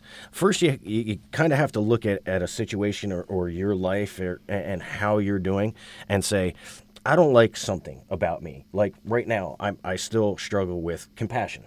So I don't like that. There's a discontentment you have that you ha- don't have enough compassion. that I don't have enough compassion for people. You know, I'm a little bit too strict with some stuff because we talked about strict on uh, right, Saturday. Um, And then I have to look at well, how how can I change this, or what what do I need to do to change it, and really research that. Like, what is what does a compassionate person look like? Who do I want to be like? What are the details? What's the information? Exactly. Yeah. Then I actually have to go. Okay, the good outweighs the bad. It's more important for me to make this change than it is to not make this change. Once I decide that, then you have to start to apply what you're going to do every day and really look at how you're applying it. Is it actually making a difference? If it is, great. Most of the time, though, the first time that we do this, we're not going to get it right. You know, we're going to have to constantly tweak it and then finally repeat that function. Once once we tweak it and we know it's actually working, like I'm becoming more compassionate because maybe I'm a little bit more patient with people. Right. Oh, okay, now I got to keep being patient with people. So that's exactly what that is. So, so the seven steps, and we were, we were loo- looking up. I, th- I think it's 1.09. And I think, I Yeah, think I just know it's not labeled on the actual podcast. Yeah, like, I'll, I'll have to go back and look at so. it. But I think it's 1.09, and so it walks you through those seven stages. Mm-hmm. You have to there has to be a discontent, then you get all the information. It has to resonate with you. Then you make the decision. Then what you say? You said I think tweak it. Yeah, The- tweak, adjust it, Yeah, you got to constantly look into what you're doing. and then and then once you get to what works for you, then just keep repeating it till it becomes the new habit. So that, that's a practical application to all this. Yeah. And so, so go back and, li- and look in season one, and you can listen to that to that episode. So those are all some of the the how as far as the mechanics.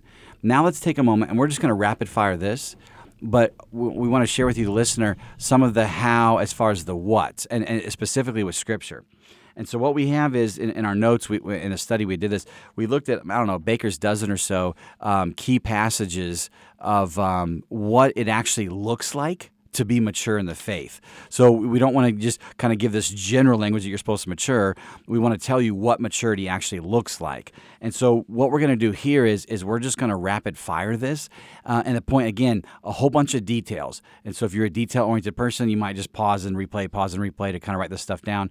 Um, or if if you're overwhelmed by that, you just know that there's all these scripture passages that let the scripture tell you what maturity looks like. Don't you define maturity on your own. So, for example, we know that maturity, you want to have hope.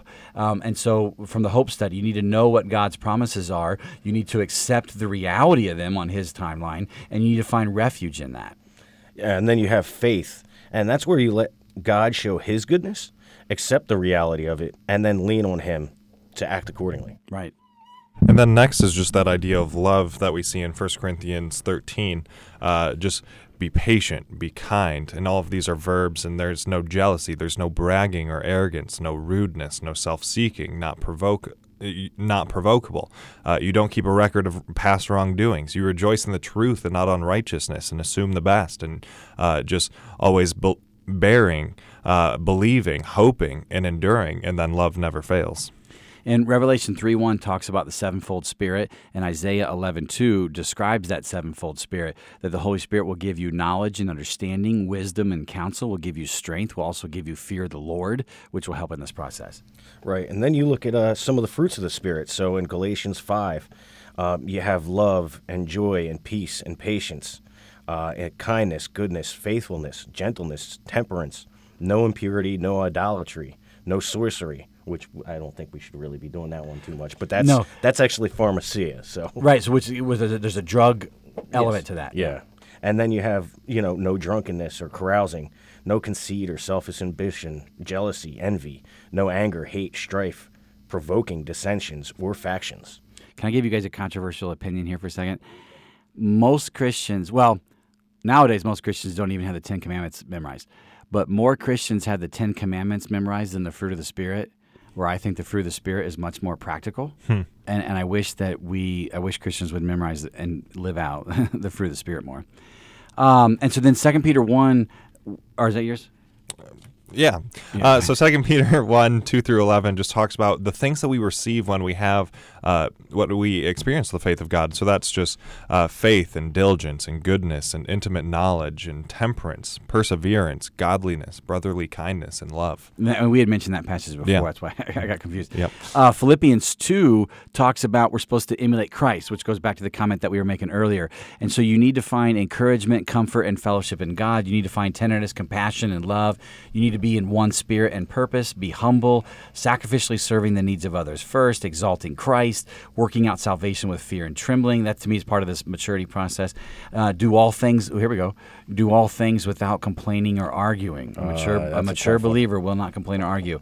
Uh, and because of this, you can shine like stars in the dark universe and you can rejoice in that sacrificial serving. Right, and then you go to Colossians 3, 12 through 24, and, and it's talking about being clothed as God's chosen people. So understanding that you're holy and beloved, you, you have compassion, kindness, humility, gentleness, patience, bearing with one another, forgiving one another, perfect bond of unity, peace ruling in your heart, which is a big one because that uh, actually will ultimately kind of make you a more calm and compassionate affect you a person lot, yeah. um, thankfulness, wise teaching and admonishing, grateful singing, uh, and not good, it grateful, Right. mutual yeah. mutual submission, and working for the Lord, not men. And then uh, also, Jesus teaches us a lot about what some of the specifics of Christian maturity looks like when he goes through the Beatitudes in Matthew 5, 3 through 12. And it's interesting that a lot of these are a lot more of that mindset and more of that be uh, instead of that do and that sort of thing. So it's just really interesting how he puts the emphasis on uh, who you are and your mindset behind things. And so be humble in spirit, be willing to mourn, be gentle, hunger and thirst for righteousness, be merciful, be pure, be peacemakers, and rejoice in persecution. Uh, Ephesians 6, 10 to 20, which is the armor of the Spirit, is another good description about what a mature believer is going to do or look like. They're going to have that um, faith, salvation, and righteousness. They're going to have the truth, the Word of God, and prayer. They're going to use peace. They're going to have strength. They're going to focus the struggle on spiritual forces. They're going to stand strong and resist. Yeah, and then you look at how we really will exhibit ourselves as servants of God in 2 Corinthians 6, 1 through 10. So you don't put a stumbling block in anyone's path. You show great endurance in any trial. You work hard. You have purity, understanding, patience, kindness, again, sincere love, truthful speech, power from God, being genuine and known. Mm-hmm. And then you live on the midst of being beaten, rejoicing in sorrow, giving out our poverty, spiritual abundance over tangible wealth. And then also, it's important to know how we're supposed to be interacting with each other as uh, brothers and sisters in Christ. And so this is out of 1 Thessalonians 5 12 through 24. We need to respect and hold in high regard those who work hard over you and admonish you. Uh, be at peace with everyone, warn the idle, encourage the timid, help the weak, be patient with everyone, be kind to everyone, be joyful always, pray continually, always be thankful, don't quench the spirit, test everything and hold on to what's good, and then slowly just continue that process of becoming complete. And Paul talks about in Ephesians 4, um, he talks about how a mature believer is going to be considered a prisoner for the Lord. And so he says you need to walk worthy of the calling you've received. You need, to be, you need to have humility and gentleness and patience. A lot of repeat, right, in all these passages. Uh, You need to be accept. I love this one. You need to be accepting, tolerating, forgiving of one another. Accepting does not mean condoning. We got to recognize the difference between those two things. Um, and you need to diligently, and what he says, diligently keep unity and peace. That's what mature believers do. They diligently strive to keep unity and peace. Um, there's, understanding that's required. You need to keep renewing your mind. You're going to be pursuing pure, purity instead of corruption. Obviously, honesty and good work uh, is going to be part of the mature believer. Uh, no foul language or shouting or slander, nor foolish talking, nor coarse joking. Uh, I still need to work on that one. Um, no bitterness, anger, wrath, or malice. He says, rid yourself of all those things. You should be kind and compassionate. No greed. You should be wise. No drunkenness. You should be speaking together, making music, giving thanks for everything, submitting to one another, honoring and obeying, not exasperating your children. You need to serve your masters with a good attitude. And this was back, of course, during when slavery was still there in the first century. Um, and so, you, so he would say, slaves serve your masters well with a good attitude. Masters treat your slaves well with a good attitude right? These are all ways that a mature believer is going to going to live. Yeah, and then you have the gifts of the Spirit. So in Romans 12, 1 Corinthians 12, Ephesians 4, Exodus 35, and a few others, uh, you look at apostleship and prophecy, teaching, knowledge, wisdom, which is one that I truly always aim for, evangelism, exhortation, miracles and healing, faith, serving, mercy, shepherding, giving, leading, administration, tongues and interpretation, distinguishing spirits, intercession, helps, hospitality, missionary, voluntary poverty or celibacy, and craftsmanship. And there's really just so many more things that we could talk about. There's uh, good soldiers and workmen of Jesus in 2 Timothy 2 1 through 26, being disciples and emulators of Christ, which we've spent a lot of time talking about already, uh, which is just Matthew 5 13 through 729 and then i mean there's the book of romans titus james. There's just so many different parts of scripture that really deal with what it looks like to become a mature believer I remember after my prodigal son stage when I first came back to the Lord and was reading scripture again, how much all this started jumping out. That holy cow! So there's like this initial boat riding, sincere believing stage, but then there's this whole like water walking, maturing, so much more to it all, right? And you'll notice this whole list. Did you guys notice as we went through all that? Um, it's that solution focused or forward thinking counseling. It's all the things that we're supposed to be being and doing. It's all all the things that we're moving toward. Uh, well, I- I- and then there was some reference to the things that you're supposed to be avoiding, right? So this goes to the sin, and I don't want to go through a maturity study without referencing sin. We're going to do. Sin is such a huge component to all this. We're going to do a whole unpacking just on sin, Yeah. which is also one of my favorites when we begin to wrap our mind around it. But, but what I'll say is is that when it comes to sin, know that there's there's the, the commandments that God has given us, these good beneficial things that we should strive for. Then there's these prohibitions that He's given us, these negative detrimental things that we should avoid. And when, when and we'll go through this in the sin study. But when we put we started compiling that whole list, we noticed that it was like two thirds commands and one third prohibitions. That God was so much more focused on the things that we're supposed to be being and doing, hmm. on and not as much on the the, the prohibitions, which is there. Yeah. But it was just really interesting the two to one nature of all that. Um, and so we'll, we'll discuss that more. But I also want to reference with that with muddy fields. So we discussed this in, in the Know Thyself concept, and this will come back up when we do the the sin podcast. But I, I believe that everybody has their muddy fields, which are these core areas that you're always going to struggle with this side of the gate. I think there's certain areas that God will give you victory over. There's certain areas where you just it's not an issue for you. You don't struggle as, as much or if at all. But I really do believe that we call them type one muddy fields.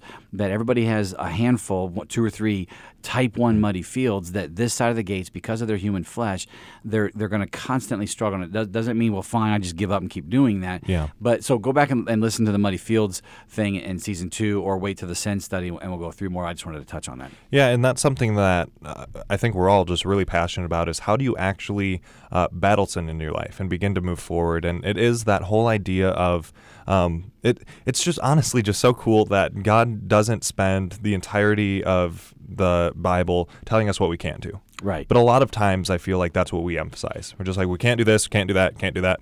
And we make our nice little lists and we follow our nice little lists the best we can. And then we, oh man, I missed one. I'm gonna, and so like we go through this really um, cycle that's not beneficial, which I've done tangents on before. But it's just really interesting that the focus that God has in the New Testament and the Old Testament, but um, is actually on doing good things instead of avoiding bad things. Right. And so once we begin to have that mindset and allow that mindset to really change us, we can actually see growth happen. Because, like, I, I know I personally have tried to stop doing bad, and I might be able to, maybe. uh, for a little bit, it might happen. Probably not, doesn't normally. It's messy. Um, but when you actually begin to say, no, I'm not going to do this, and instead I'm going to do this, it's just that whole idea that Paul talks about with in Philippians 3, forgetting what's behind and pushing forward to what's ahead. And that just really is a theme that we see throughout the entire New Testament. and I know that I know that you and Eric have been on this journey too. And when I first came out on my prodigal son stage, I'm like, wow. So it's less about. Again, I'm not saying that there are no prohibitions, right? I don't, I don't want to blow it off. right. But I'm like that the Bible's talking about go be this and go do this and go have this. And as you're pursuing all those things, you're going to be so busy with that, you're not even going to have time to kind of give into your temptations and do those prohibitions. And I'm like, this is so much better. Like I can I can buy into this walk. Yeah, I can buy into this journey. You know. Yeah, I've actually told a lot of people, you know, it, it, I, I like to stay busy because it keeps me out of trouble, you know, and, and that's literally what God is doing. He, he's like, no, no, no, I got something else for you to do. All you really got to do is pray about it, and God will make sure that you kind of stay out of trouble. He doesn't have to tell you not to do things. It's actually better for Him to tell you to do things. I, I think it's more exciting, and it gives you something, a, a goal. Um, people actually are really, really bad at not doing things. Like think about children or anything else. You know, you tell them not to do something, they're apt to do it. Right. Right. But if you give them things to do, and like good things and, and good things to do, they're actually better at it. And, and they, children and people and everybody else, that's that's what we look towards. We don't want the law. We want the uh, ability to try something new. Yeah, be creative. I mean, think about even like like prison reform when if if they walk the prisoners through like equipping them with a trade. You know, Yeah, it gives yeah, them something to be proud of. There's, there's all these concepts there. The whole idea, we won't go into this now, but but goodness and love and justice all tying together.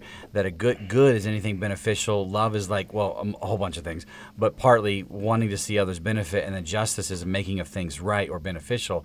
The Bible is so much about that. That's the thrust of it. And then it says now because of these, these are the prohibition of the things that can cause detriment. Right. But we, like you said, Zach, we really do kind of hyper focus on that. So now, now given all that, let's just real quick do this, and we'll wrap up this section. What are some hindrances? The- These are all like different ways that one can become mature and what it actually looks like. What are some things that might hinder your maturity? So imagine there's a listener who's listening to this and they're getting all fired up, like, yeah, I, I, you know what? I want to do this more. I want to be this mature believer. And so, and so they're writing this stuff down. They're going to start applying it. Give them some warning. Say, now be careful. These are things that are going to try to pull you away from that. What, what might you guys say to that? Oh well, I, I would definitely say that uh, w- one of the things is just not being self-aware. Okay, not actually doing part of what I said in that seven steps to change, which is really just getting your detailed info and and, and looking at yourself, self-reflecting. So that's a big one. Yep. We've kind of alluded to this already, but really just the whole idea of sin will stop you from spiritually maturing because it's really interesting how um, I, I've heard it said before the Bible will keep you from sin, or sin will keep you from the Bible. Uh, and so, as you actually begin to apply the details of the Bible to the details of your life, um, and hopefully that doesn't become just a trite little phrase that you guys keep hearing us say, like that actually is something that has just personally impacted me in such a way that, like, actually beginning to do that is really powerful. So, hopefully, you guys aren't growing tired of hearing that because it's going to keep happening. Yeah, we're going to keep saying it. Um, but it's as you actually start figuring out what Scripture says and you start doing those things, like we were just talking about, you actually do naturally turn away from um, sin. And so, if you're deciding to focus on sin instead of focusing on the good things that the Lord wants us to be pursuing, then you're not going to be able to spiritually mature because you're sticking yourself in the same spot instead of allowing yourself to keep progressing. Yeah. Um, and so, so and, and there's more out there. We, we won't even go to all. of them. Just know that this is not an easy process. It requires effort and intentionality. There's a cost to it. You know, et mm-hmm. cetera. I always say with the water walking, it's the most difficult thing you'll ever do. But it's also the most exhilarating thing you'll ever do at the same time. And rewarding. and rewarding. Mm-hmm. So that's the second section. So so we discussed, you know, wh- what is maturity at its core? It's becoming more like Jesus according to the, the complete version of you. How does one do it? We just went through all this stuff. So now we want to persuade people because it's like because you know as you're going through this, that's a lot of work. That's a lot of stuff. Um, I, I don't even want to do some of that stuff. This is where the third question comes in. What's the motivation? What's the benefit to actually doing this? Because we found in these unpacking studies that the stuff is hard and obligation will take you so far. I'm obligated. You know, Jesus died for me. I'm obligated to do this stuff. But we found that that obligation can only take you so far. Motivation is going to go even further. And so when we did the study, we found a whole bunch of motivations, a whole bunch of positive reasons and benefits that will occur if you actually begin this slow tortoise approach to maturing in your faith. So, so one of those is um, it's not even a benefit for you, but it's a benefit for God. God smiles; He's pleased. We know that from John three sixteen and 2 Peter three nine other passages, God loves everybody. But we also know from 2 Samuel 22 and Job 1 and Job 42, Luke 7, Hebrews 11, we know that God truly gets to delight in, marvel at, and be pleased with those who are maturing in their faith. And, and, and, that alone moves me. Ooh, God's going to be pleased and he's going to marvel if I do this? Well, I'm going to do it. And then you, you have the fact that others are just benefited by it. True. So, you know, uh, they're more loved and, and helped more deeply by you as you grow, you know, and that's in John 13. Um, they also, uh, they'll, they'll find joy and be inspired by your growth. I know that's a huge one. Like Erica and I, we always get excited when we, we call it, like you said, leveling up. Right, Like when right. one of us gets to that next level. And a lot of times, because we walk so hand in hand, we do it at the same time, which is even more fun and special. But uh, I recently went to Jersey, and my parents are just elated at how much I've changed, how much of a difference, how much of a, a, a a great growth there's been. So, um, you know, others will actually really, really marvel and, and be joyous with you. Yeah, I agree. And then also just uh, others are benefited, like you were just saying, because you're transformed into the more complete version of yourself. So we see this in Romans 12, 2, 2 Corinthians 3, 17 and 18, Mark 9, 2 through 3, and just that metamorphosis and just uh, old becoming new and dead becoming alive and just that whole change mm. that happens. And then also Galatians 5, we keep coming back to this, but if you follow Christ and you're walking in step with the Spirit, you will not carry out the desires of your flesh. And like we said earlier, we don't actually speak Greek and that sort of thing, but I've heard uh, different people talk about this that do speak Greek, and that you will not carry out the desires of the flesh. That word not is just like a really, really strong, emphatic, like, no, absolutely not. In no like shape it, or form. Yeah, in no shape or form, in any way, will you carry out the desires of the flesh if you're walking in step with the Spirit. And so just we have that strong dec- declaration that we can hold on to.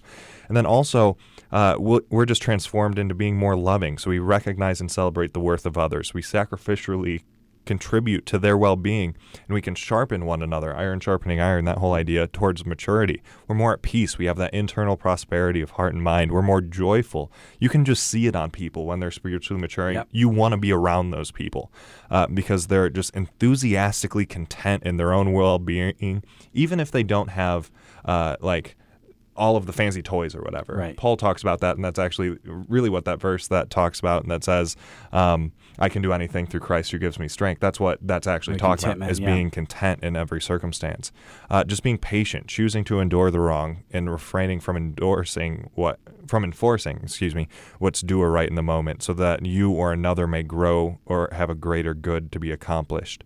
Um, and that's a whole idea that we're going to discuss in right. another unpacking right. with justice and just that whole thing. And then also, you can just be kinder, more useful to others. You can be gentler. You can do good. You can be more temperate. Um, and also just be more faithful, re- which really just means being reliant on God and becoming more reliable for Him to lean on, which we talked about a lot in the faith study. Yeah. By the way, the gentleness I found is some kind of like humble mildness, hmm. which goes back to kind of a little more laid back type attitude. Now, and obviously, you're going to tell which our pa- which passages we really like because we keep coming back to these passages again and again and again. So Isaiah 11, 1 to 4 talks about, you know, some, well, it's talking about Jesus, but as we emulate Jesus, we become more mature. You're going to become stronger, have more power, and able to create change. You're going to be more knowledgeable, acquiring more information. You're going to have more understanding, learning what that information means at a deeper level. You're going to get wiser, realizing how to use and apply that information. Wise in the Bible has the idea of being skillful. Um, you're going to have more counsel. The, you're going to get guidance from the Holy Spirit on how to adjust and hone that wisdom. You're going to have that proper fear of the Lord, which is that being in awe. It's like 99% um, shaking in excitement, 1% shaking in afraidness uh, with Him, and really letting that drive you. And you're going to be more just. You're going to make things more right. You're going to leave you know vengeance to God. Yeah, and then in uh, 2 Peter 1 3 through 11, uh, you're, you're going to gain goodness and moral excellence. You're going to have more knowledge, more temperance more perseverance. So, uh, allowing kind of being in it and allowing mm-hmm. the bad to happen to you, more godliness, so devotion to or reverence of God, more brotherly kindness and love, and you you won't be useless, unfruitful, or short-sighted. You'll never stumble, which that's a huge one.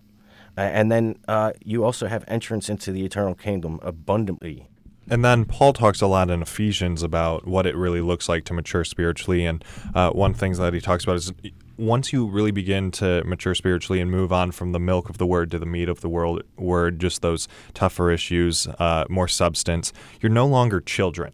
Uh, and so you're not mm-hmm. going to be tossed about by the waves of doctrine or trickery of men. That's and good. so uh, the imagery there is just like a boat just being blown around in a storm. Uh, and so we're not going to do that when we actually know when we're maturing in Christ and we can have more uh, just stabilization with our own theology even. Uh, we can speak the truth in love which is a tangent that i won't go on right now but it's just really important that we actually do those two things together being renewed in mind putting on a new self and not grieving the holy spirit. And then also there's uh, no bitterness anger wrath clamor uh, slander or malice. And so, really, there's just no foothold for the enemy and no acid that's going to eat away at you because that's that. really what happens when you have those things. Uh, and instead, you're going to be kind, tenderhearted, and forgiving, uh, submissive and unified, and just strong in the Lord and able to resist the enemy. John tacks onto this in 1 John 4, uh, I think it's verses 12 to 19. Uh, he talks about a, a mature believer is going to be empty of all fear and hate, and instead they're going to be filled to the brim with love. Yeah, and then you look at Matthew 6, 16 through 21, 25, uh, 21 through 23, and then 1 Corinthians 3, 14. And it, it all talks about this wonderful piece that I know, Shannon, you always, you love to talk about. And it's, you'll have treasures, reward, and authority, both here and in heaven. So again, I, I really do believe that that the immature believer has eternal life and bliss in heaven. The mature believer also has eternal life and bliss in heaven, along with greater reward and authority because of all the sacrifices they were making in this life. And all these passages are still a uh, just a portion of everything the Scripture would say. There's so many other benefits out there, Yeah. and so I want you guys to just to think about this for a second. Think about this idea of if you won't have any hate or bitterness, and you won't slander, you won't be talking bad about other people. You'll have this thick skin, patience, and resilience. You'll be able to handle stuff better. You'll have more understanding, insight. Things won't confuse you as much. You won't. You'll have less despair and less hopelessness and less fear. You'll have more strength and more joy. You know, this ecstatic excitement. I mean, there's just like when we went through the study, there was a ridiculous amount of Oh, yeah. benefits that come from this. And yes, there is a ridiculous amount of effort that one Big needs time. to, to put together to do this. But it, that makes perfect sense to me, right? And so and so I want you guys, the listener, to, to as you're as you're listening to all this, and, and we are giving all these different benefits because I'm a big believer in obligation takes you so far, motivation can take you further, right? Um, and so what motivates you? Like as we were uh, reading off some of those, what was resonating with you? What was getting your attention? What was what was causing you to, to salivate? You know, and just embed those things in your mind and keep reminding yourself this is a benefit that comes from maturity. This is a benefit that comes from maturity. This is a benefit that comes from maturity. Keep reminding yourself until it becomes that second nature, right? And just let that motivate that motivation drive you. There's a quote that says, "Change." I like, I like this quote a lot. Change won't take place until the pain of staying the same finally outweighs the pain of the change itself. So the inverse would read change won't take place until the reward that comes from the change finally outweighs the pleasure of remaining the same. Right. I, I think that's so. I think it's true. I really think it's Yeah, true, uh, and, and to, to click with people. And so, so as we've said a bunch of times, this this maturity maturing process is not easy. It requires the intentionality. It requires effort and energy. It requires time. It requires trials and pain and discomfort and, and sacrifice. It requires paying a high price, giving up something that you already have for this greater good. So keep in mind, this is another reason why probably a lot of people don't mature is they've got some comfort or habit or possession or control or whatever that they really like that they're going to have to give up if they want to go this maturity process. But I really do believe there'll be other rewards out there that will outweigh the one that you're giving up. Um, and so all this means that you're only going to change and mature if the reward is great enough. And I hope that you see by this list that it is. Uh, it, it really is. So take some time to just to ponder on these things and see if you're really ready to learn the the um, like what's the next step right in that maturity process. Yeah, and something that's really interesting to me as just we go through just talking about how to mature and how to make sure that you keep progressing. I feel like it's easy to get to a spot where you feel like I'm actually pretty comfortable with where I'm at. Like I have been growing and maturing a lot. Um, I I've been making a lot of progress with different things, and I'm I'm happy with where I'm at. And then we think that if we we'll just stay there. And so we say, okay, well, I've I've gotten this far. I really like where I'm at. Um, so I'll too content Yeah, there. I'll just I'll just man- maintain here. But what we forget is it's more like driving a stick shift on a hill. If we aren't going forward, we're going to be going backward. And so if we're not continuing to mature and we're not uh, intentionally going through and deciding um, just everything we've been talking about that you are going to keep going, you're not going to stay where you are. You're actually going to keep going backward. Yeah. So one inverse thing to this, then we'll wrap up this third section, is what happens if I don't do this? And what I, I'll just say this real quick. What I want people to understand is, if you don't sincerely acknowledge that Jesus is King, you don't get to go to His kingdom.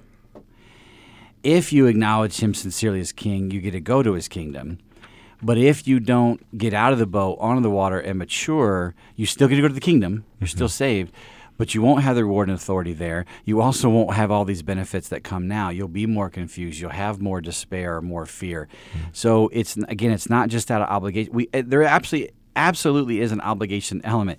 God died for us, so He wants us to do this stuff. We should do it but he doesn't just say it with there's no benefit to it. Um, and so, so if you don't do it, i- but you still believe in Jesus, you get in. It's just you're not going to have a lot to show for it, Yeah. and you really are, I think, going to have a tougher life in the long term. And it's really interesting because I'm sure you guys have met people like that. You've met the people that say they're Christians, but they just kind of seem miserable. And it's because a lot of times I feel like it's uh, because they feel obligated to just try and avoid the bad things in the Bible. So they work really hard on doing that side of things, but they miss out on the fact that it's not about avoiding bad, it's actually about pursuing good.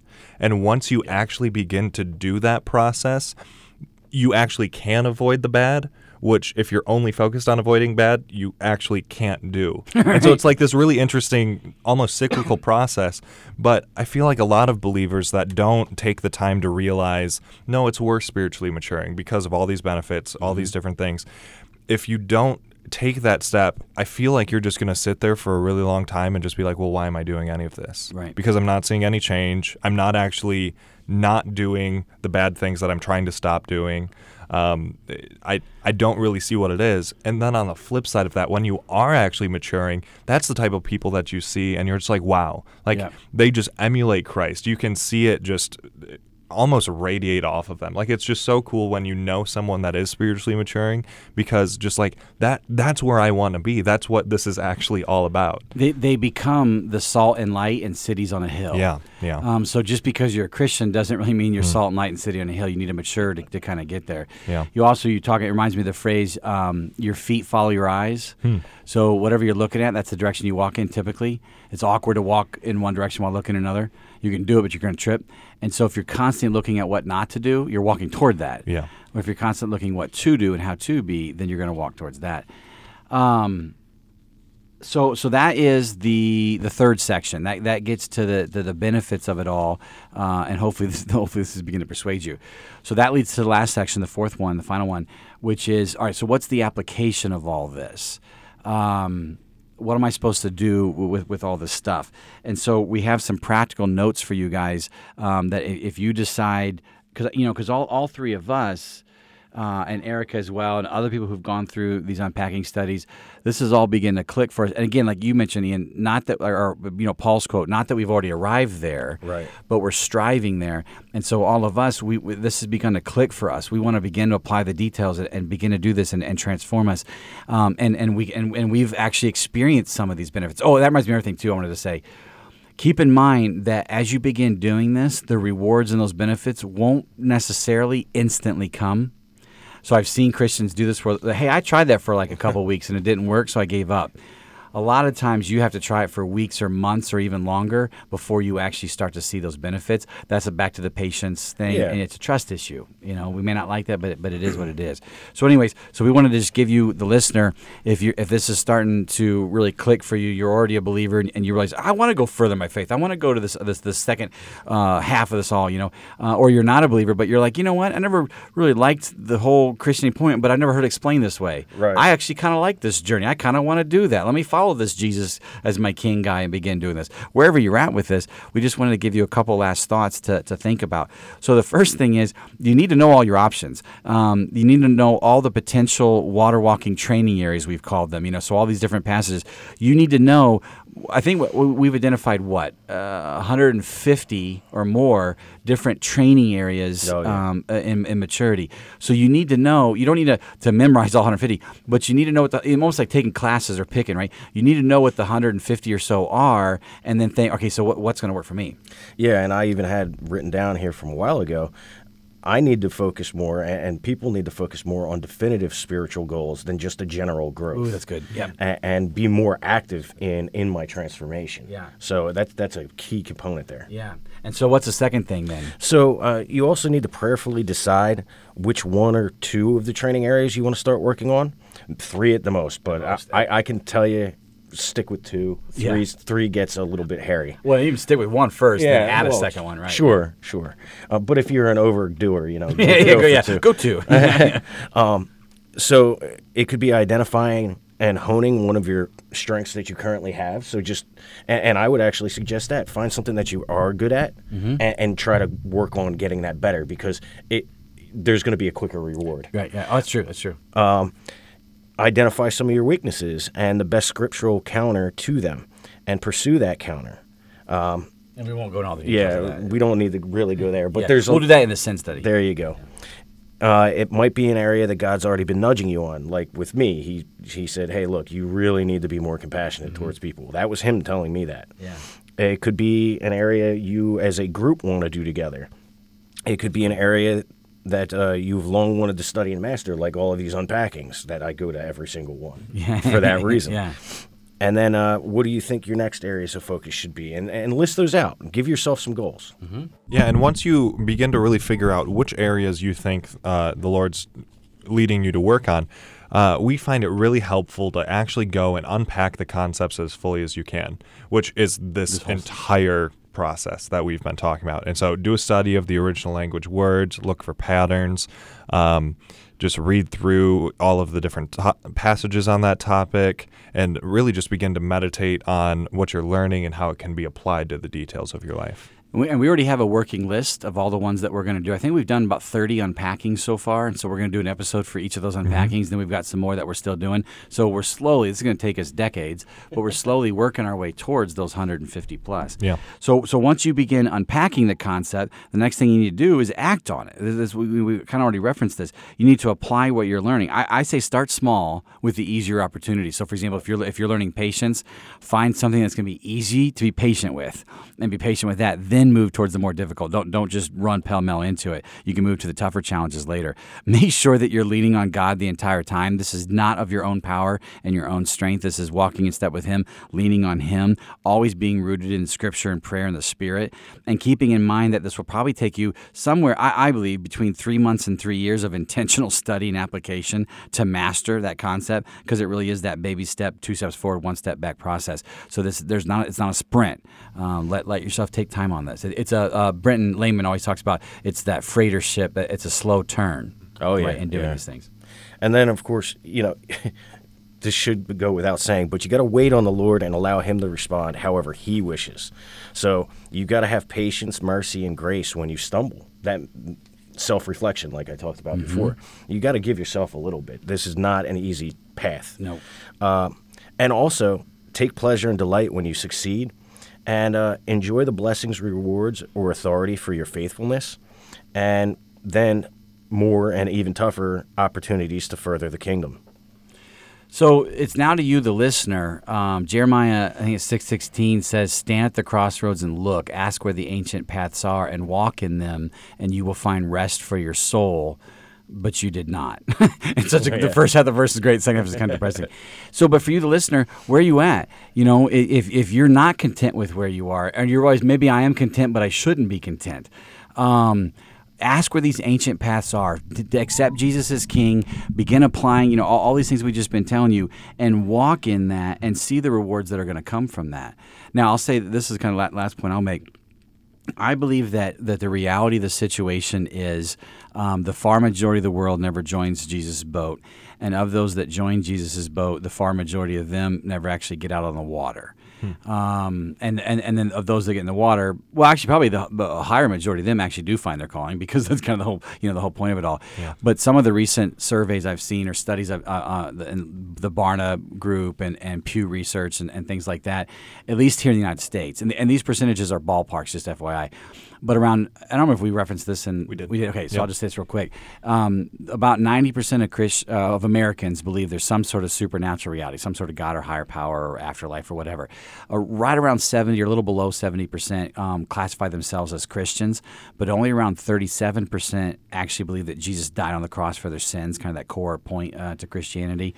Probably only around twenty-two percent of Americans, um, so maybe about half or so of uh, Christians are doing some sort of water. They, they, they've got their toe in the water.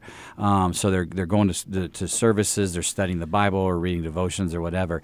But it's only around 8% of Christians, so like maybe 3% of Americans, that are actually consistently doing everything that we've been talking about. And again, th- those are those are the salt and light, you know, and, and cities on a hill. And so we hope that you, the listeners, become make that 3%, 4% you know, and the and the four percent, five percent. And so the, the last thing I'll say on, on, on this, just to kind of wrap up my point, this is a visual that that I've, I've talked to other people about and they had really liked. I, I really do believe if you look in Revelation, talking about judgment day chapter 20 or so 21 it talks about the great white throne judgment and it says how the, the, the lamb's book of life will be opened um, and anybody who has accepted jesus as lord their name is recorded in that book. Um, no matter how good or bad they were at it if they sincerely accepted him then then they're in um, then it says in, in the chapter, it says other books are open. Doesn't say what those books are. It just references other books are open. Um, we also know from other passages that you know whatever we do, good or evil, seen or unseen, it's recorded. So my understanding is those books, uh, other books are open. Is we each have a book. And as we live life, all the evil that we've done, seen and unseen, all the good that we've done, seen and unseen, all gets recorded. And there's this accountability session. Now, we also know that the scriptures say that I've blotted out your sins and erased them, and I remembered them no more. As far as the east is from the west, I removed them from you. So, what I believe is all the sin, all the evil you do is recorded and then erased uh, as a believer. And so when you go sit at your accountability session, all those pages are blanks, but all the good that you've done, all this maturing that you've done gets recorded. And so what I believe is, is after the, the Lamb's Book of Life is open, we're sitting there at Judgment Day, you know, and, and all of our names are going to be read off, there, at least here in this room right now, we know. Um, And whew, okay, we're in, we're going home. Yeah. Um, and then you get to sit with Jesus in a, in a, in a, a nice room, but um, you get to sit with him and have the accountability session. He's going to be sitting there when you come in. He's going to hug you and kiss you and, and love on you, and he's going to have the book in front of you. He's going to he's going to have your name on it, and he's going to open. it. He said, "Now, now that we know you're in already, so that, that's that's that's that's determined and decided already. Let's go ahead and I need you to give an account of your life." And so you're like, "Oh crap." You know, I think about all the sins that we've done, right? Um, In our prodigal son stages. And so as the book is opened, we're going to see all these blank pages where we, we everyone in the room knows that's there that those were sins and evil that we did, but they've been erased. Well, why don't I have to give an account for it? And Jesus is going to say, because I did. Right. And and I've said this before, I, I get choked up when I talk about it. But I, I I know when I look at those blank pages, especially in my twenties, with the drunkenness and the sleeping around and the abortion and the DUI and the drug use and all that, Jesus and I both know what was written there. And I think about that because I think about again the, the cocaine and, and and the abortion is the big one for me. And I look at that stuff and he died for it. He atoned for it. He compensated for it. It's already off my record. I don't have to give an account for it only because he did. And I get that now, sort of. I get the feeling that when I get there and I see the sheer volume of the blank pages, that this is where I'm really going to start bawling my eyes out hmm. because it's finally going to dawn on me exactly what he did for me Oh yeah. but then thankfully i don't have just blank pages you know i, I don't want to be one of those christians that it's just a bunch of blank pages with a couple words scribbled here and there. They still get in if they sincerely believe Yeah. jesus is lord. But it's just a bunch of blank pages. Who wants that awkwardness right? You want to have those filled pages so that you can then give an account and say this is why I did this and this is why I did that you know because you because you told me to I knew the benefit of me I knew the benefit for others and that's why I was doing that. And where I think the first section is our chance to cry because we're finally getting fully what Jesus did for us. The the written pages are Jesus's chance to cry because he knows he says if you love me you'll obey me and he knows how difficult this is so I believe that every time you do a good deed and it gets recorded, he's going to say, I know that was hard. I know you had to pay a sacrifice for that. I know that didn't come easy to you. I know that your flesh wanted to do something else, but you denied your flesh. I know, I know that you chose to walk in step with the Spirit to get the power and the wisdom you needed to do that. I know it was your decision. It was a free will choice. And I want you to know how much I appreciate that. And I think he's going to get choked up. Oh, so when, when I think about this visual, it moves me you know, this whole maturity thing that I don't want to just eke by. I don't want to just kind of skate in with the wood, hay, and straw. You know, I really do want to go all out for my Lord, and it's going to be a, a lifelong process. Two steps forward, one step back, with still tons of sin, still sin every day, right? Yeah. Um, but but I'm striving to move in this direction. So, and I know all you guys here in the room think that same way, right? That's why that's why we're here recording this this podcast. Yeah. So for the listener, I just want you. Um, thinking about that and getting that visual and realize that one day you're going to be sitting there before God and you're not and I, and again some people believe differently than this there's different theology on this but but what I believe is is you won't have to give an account for all your sin because it was already erased and atoned for but you're going to need to give account for the good that you did and you don't want to have just a little bit of good you guys follow me on Yeah, that yeah you don't want it to look like a children's book. You know, Right, you, right, right. you you kind of want to have a little bit of meat to that. So I yeah, I absolutely agree. And uh, just to touch on that, I think we we all and uh, we said this on Saturday too. Uh, you asked me flat out. You said, "Hey Ian, do you sin every day? Mm-hmm. And I, yeah, absolutely. yeah. And you know, a couple people were like, well, what surprise what, or caught, yeah. What do you mean by that? You know, you're a Christian. You you you're coming to all these unpackings. Just because I'm trying doesn't mean that I'm winning. So every day mm. I have to I have to look at like what you just talked about and go, well, that's another blank page. And then I often think, okay, well, if I make one blank page, I want to make one written page. Mm. So I've challenged myself to if I if I know that I did something wrong that's going to be that blank page, now I should do something right. You know, just right. kind of I'm making up for it myself. Well, and the written page doesn't get rid of the blank page. No. The blank page will always be there. Yeah, it's, it's just now I'm adding another blank. I can't page. cover for my own sins. Jesus did that. Yep. But what I can do is challenge myself to continue to move forward. So hopefully, when I am sitting in front of Jesus that day, that there's more filled pages than there are blank ones. Good. That's good. So, would you guys, yeah, uh, have any other things that you wanted to add? Any other insights um, that uh, that you would want the listener to hear, or questions you think they might have that we could throw out there? Yeah, actually, I do have a one or two things. Um, one, just to touch on basically where we were going with this is, uh, you once, and I quote you all the time. I call them my Shannonisms. so you know, if you ever hear me again, I've I've got a whole book of them. but uh, this one is, if you're not paying a cost, the process is not working. Mm-hmm. So the entire time of this maturity, if you're not paying out a little bit, it's just like working out. If if your muscles aren't sore at the end of the day, then it's probably not working. Mm-hmm. The other one that I, I had, which is a little bit funnier, but uh, be Batman for God by filling your spiritual utility belt. yeah, and that's just really how we need to, as believers, be um, doing all of these different areas, and so then we can actually have our full. I love that. and That's great. um, just I have two quick things before we sign off, and um, give you guys a lot to process through. Uh, but one thing that just our discussion that we were just having reminded me of is that passage in Hebrews that talks about we need to daily die to ourselves.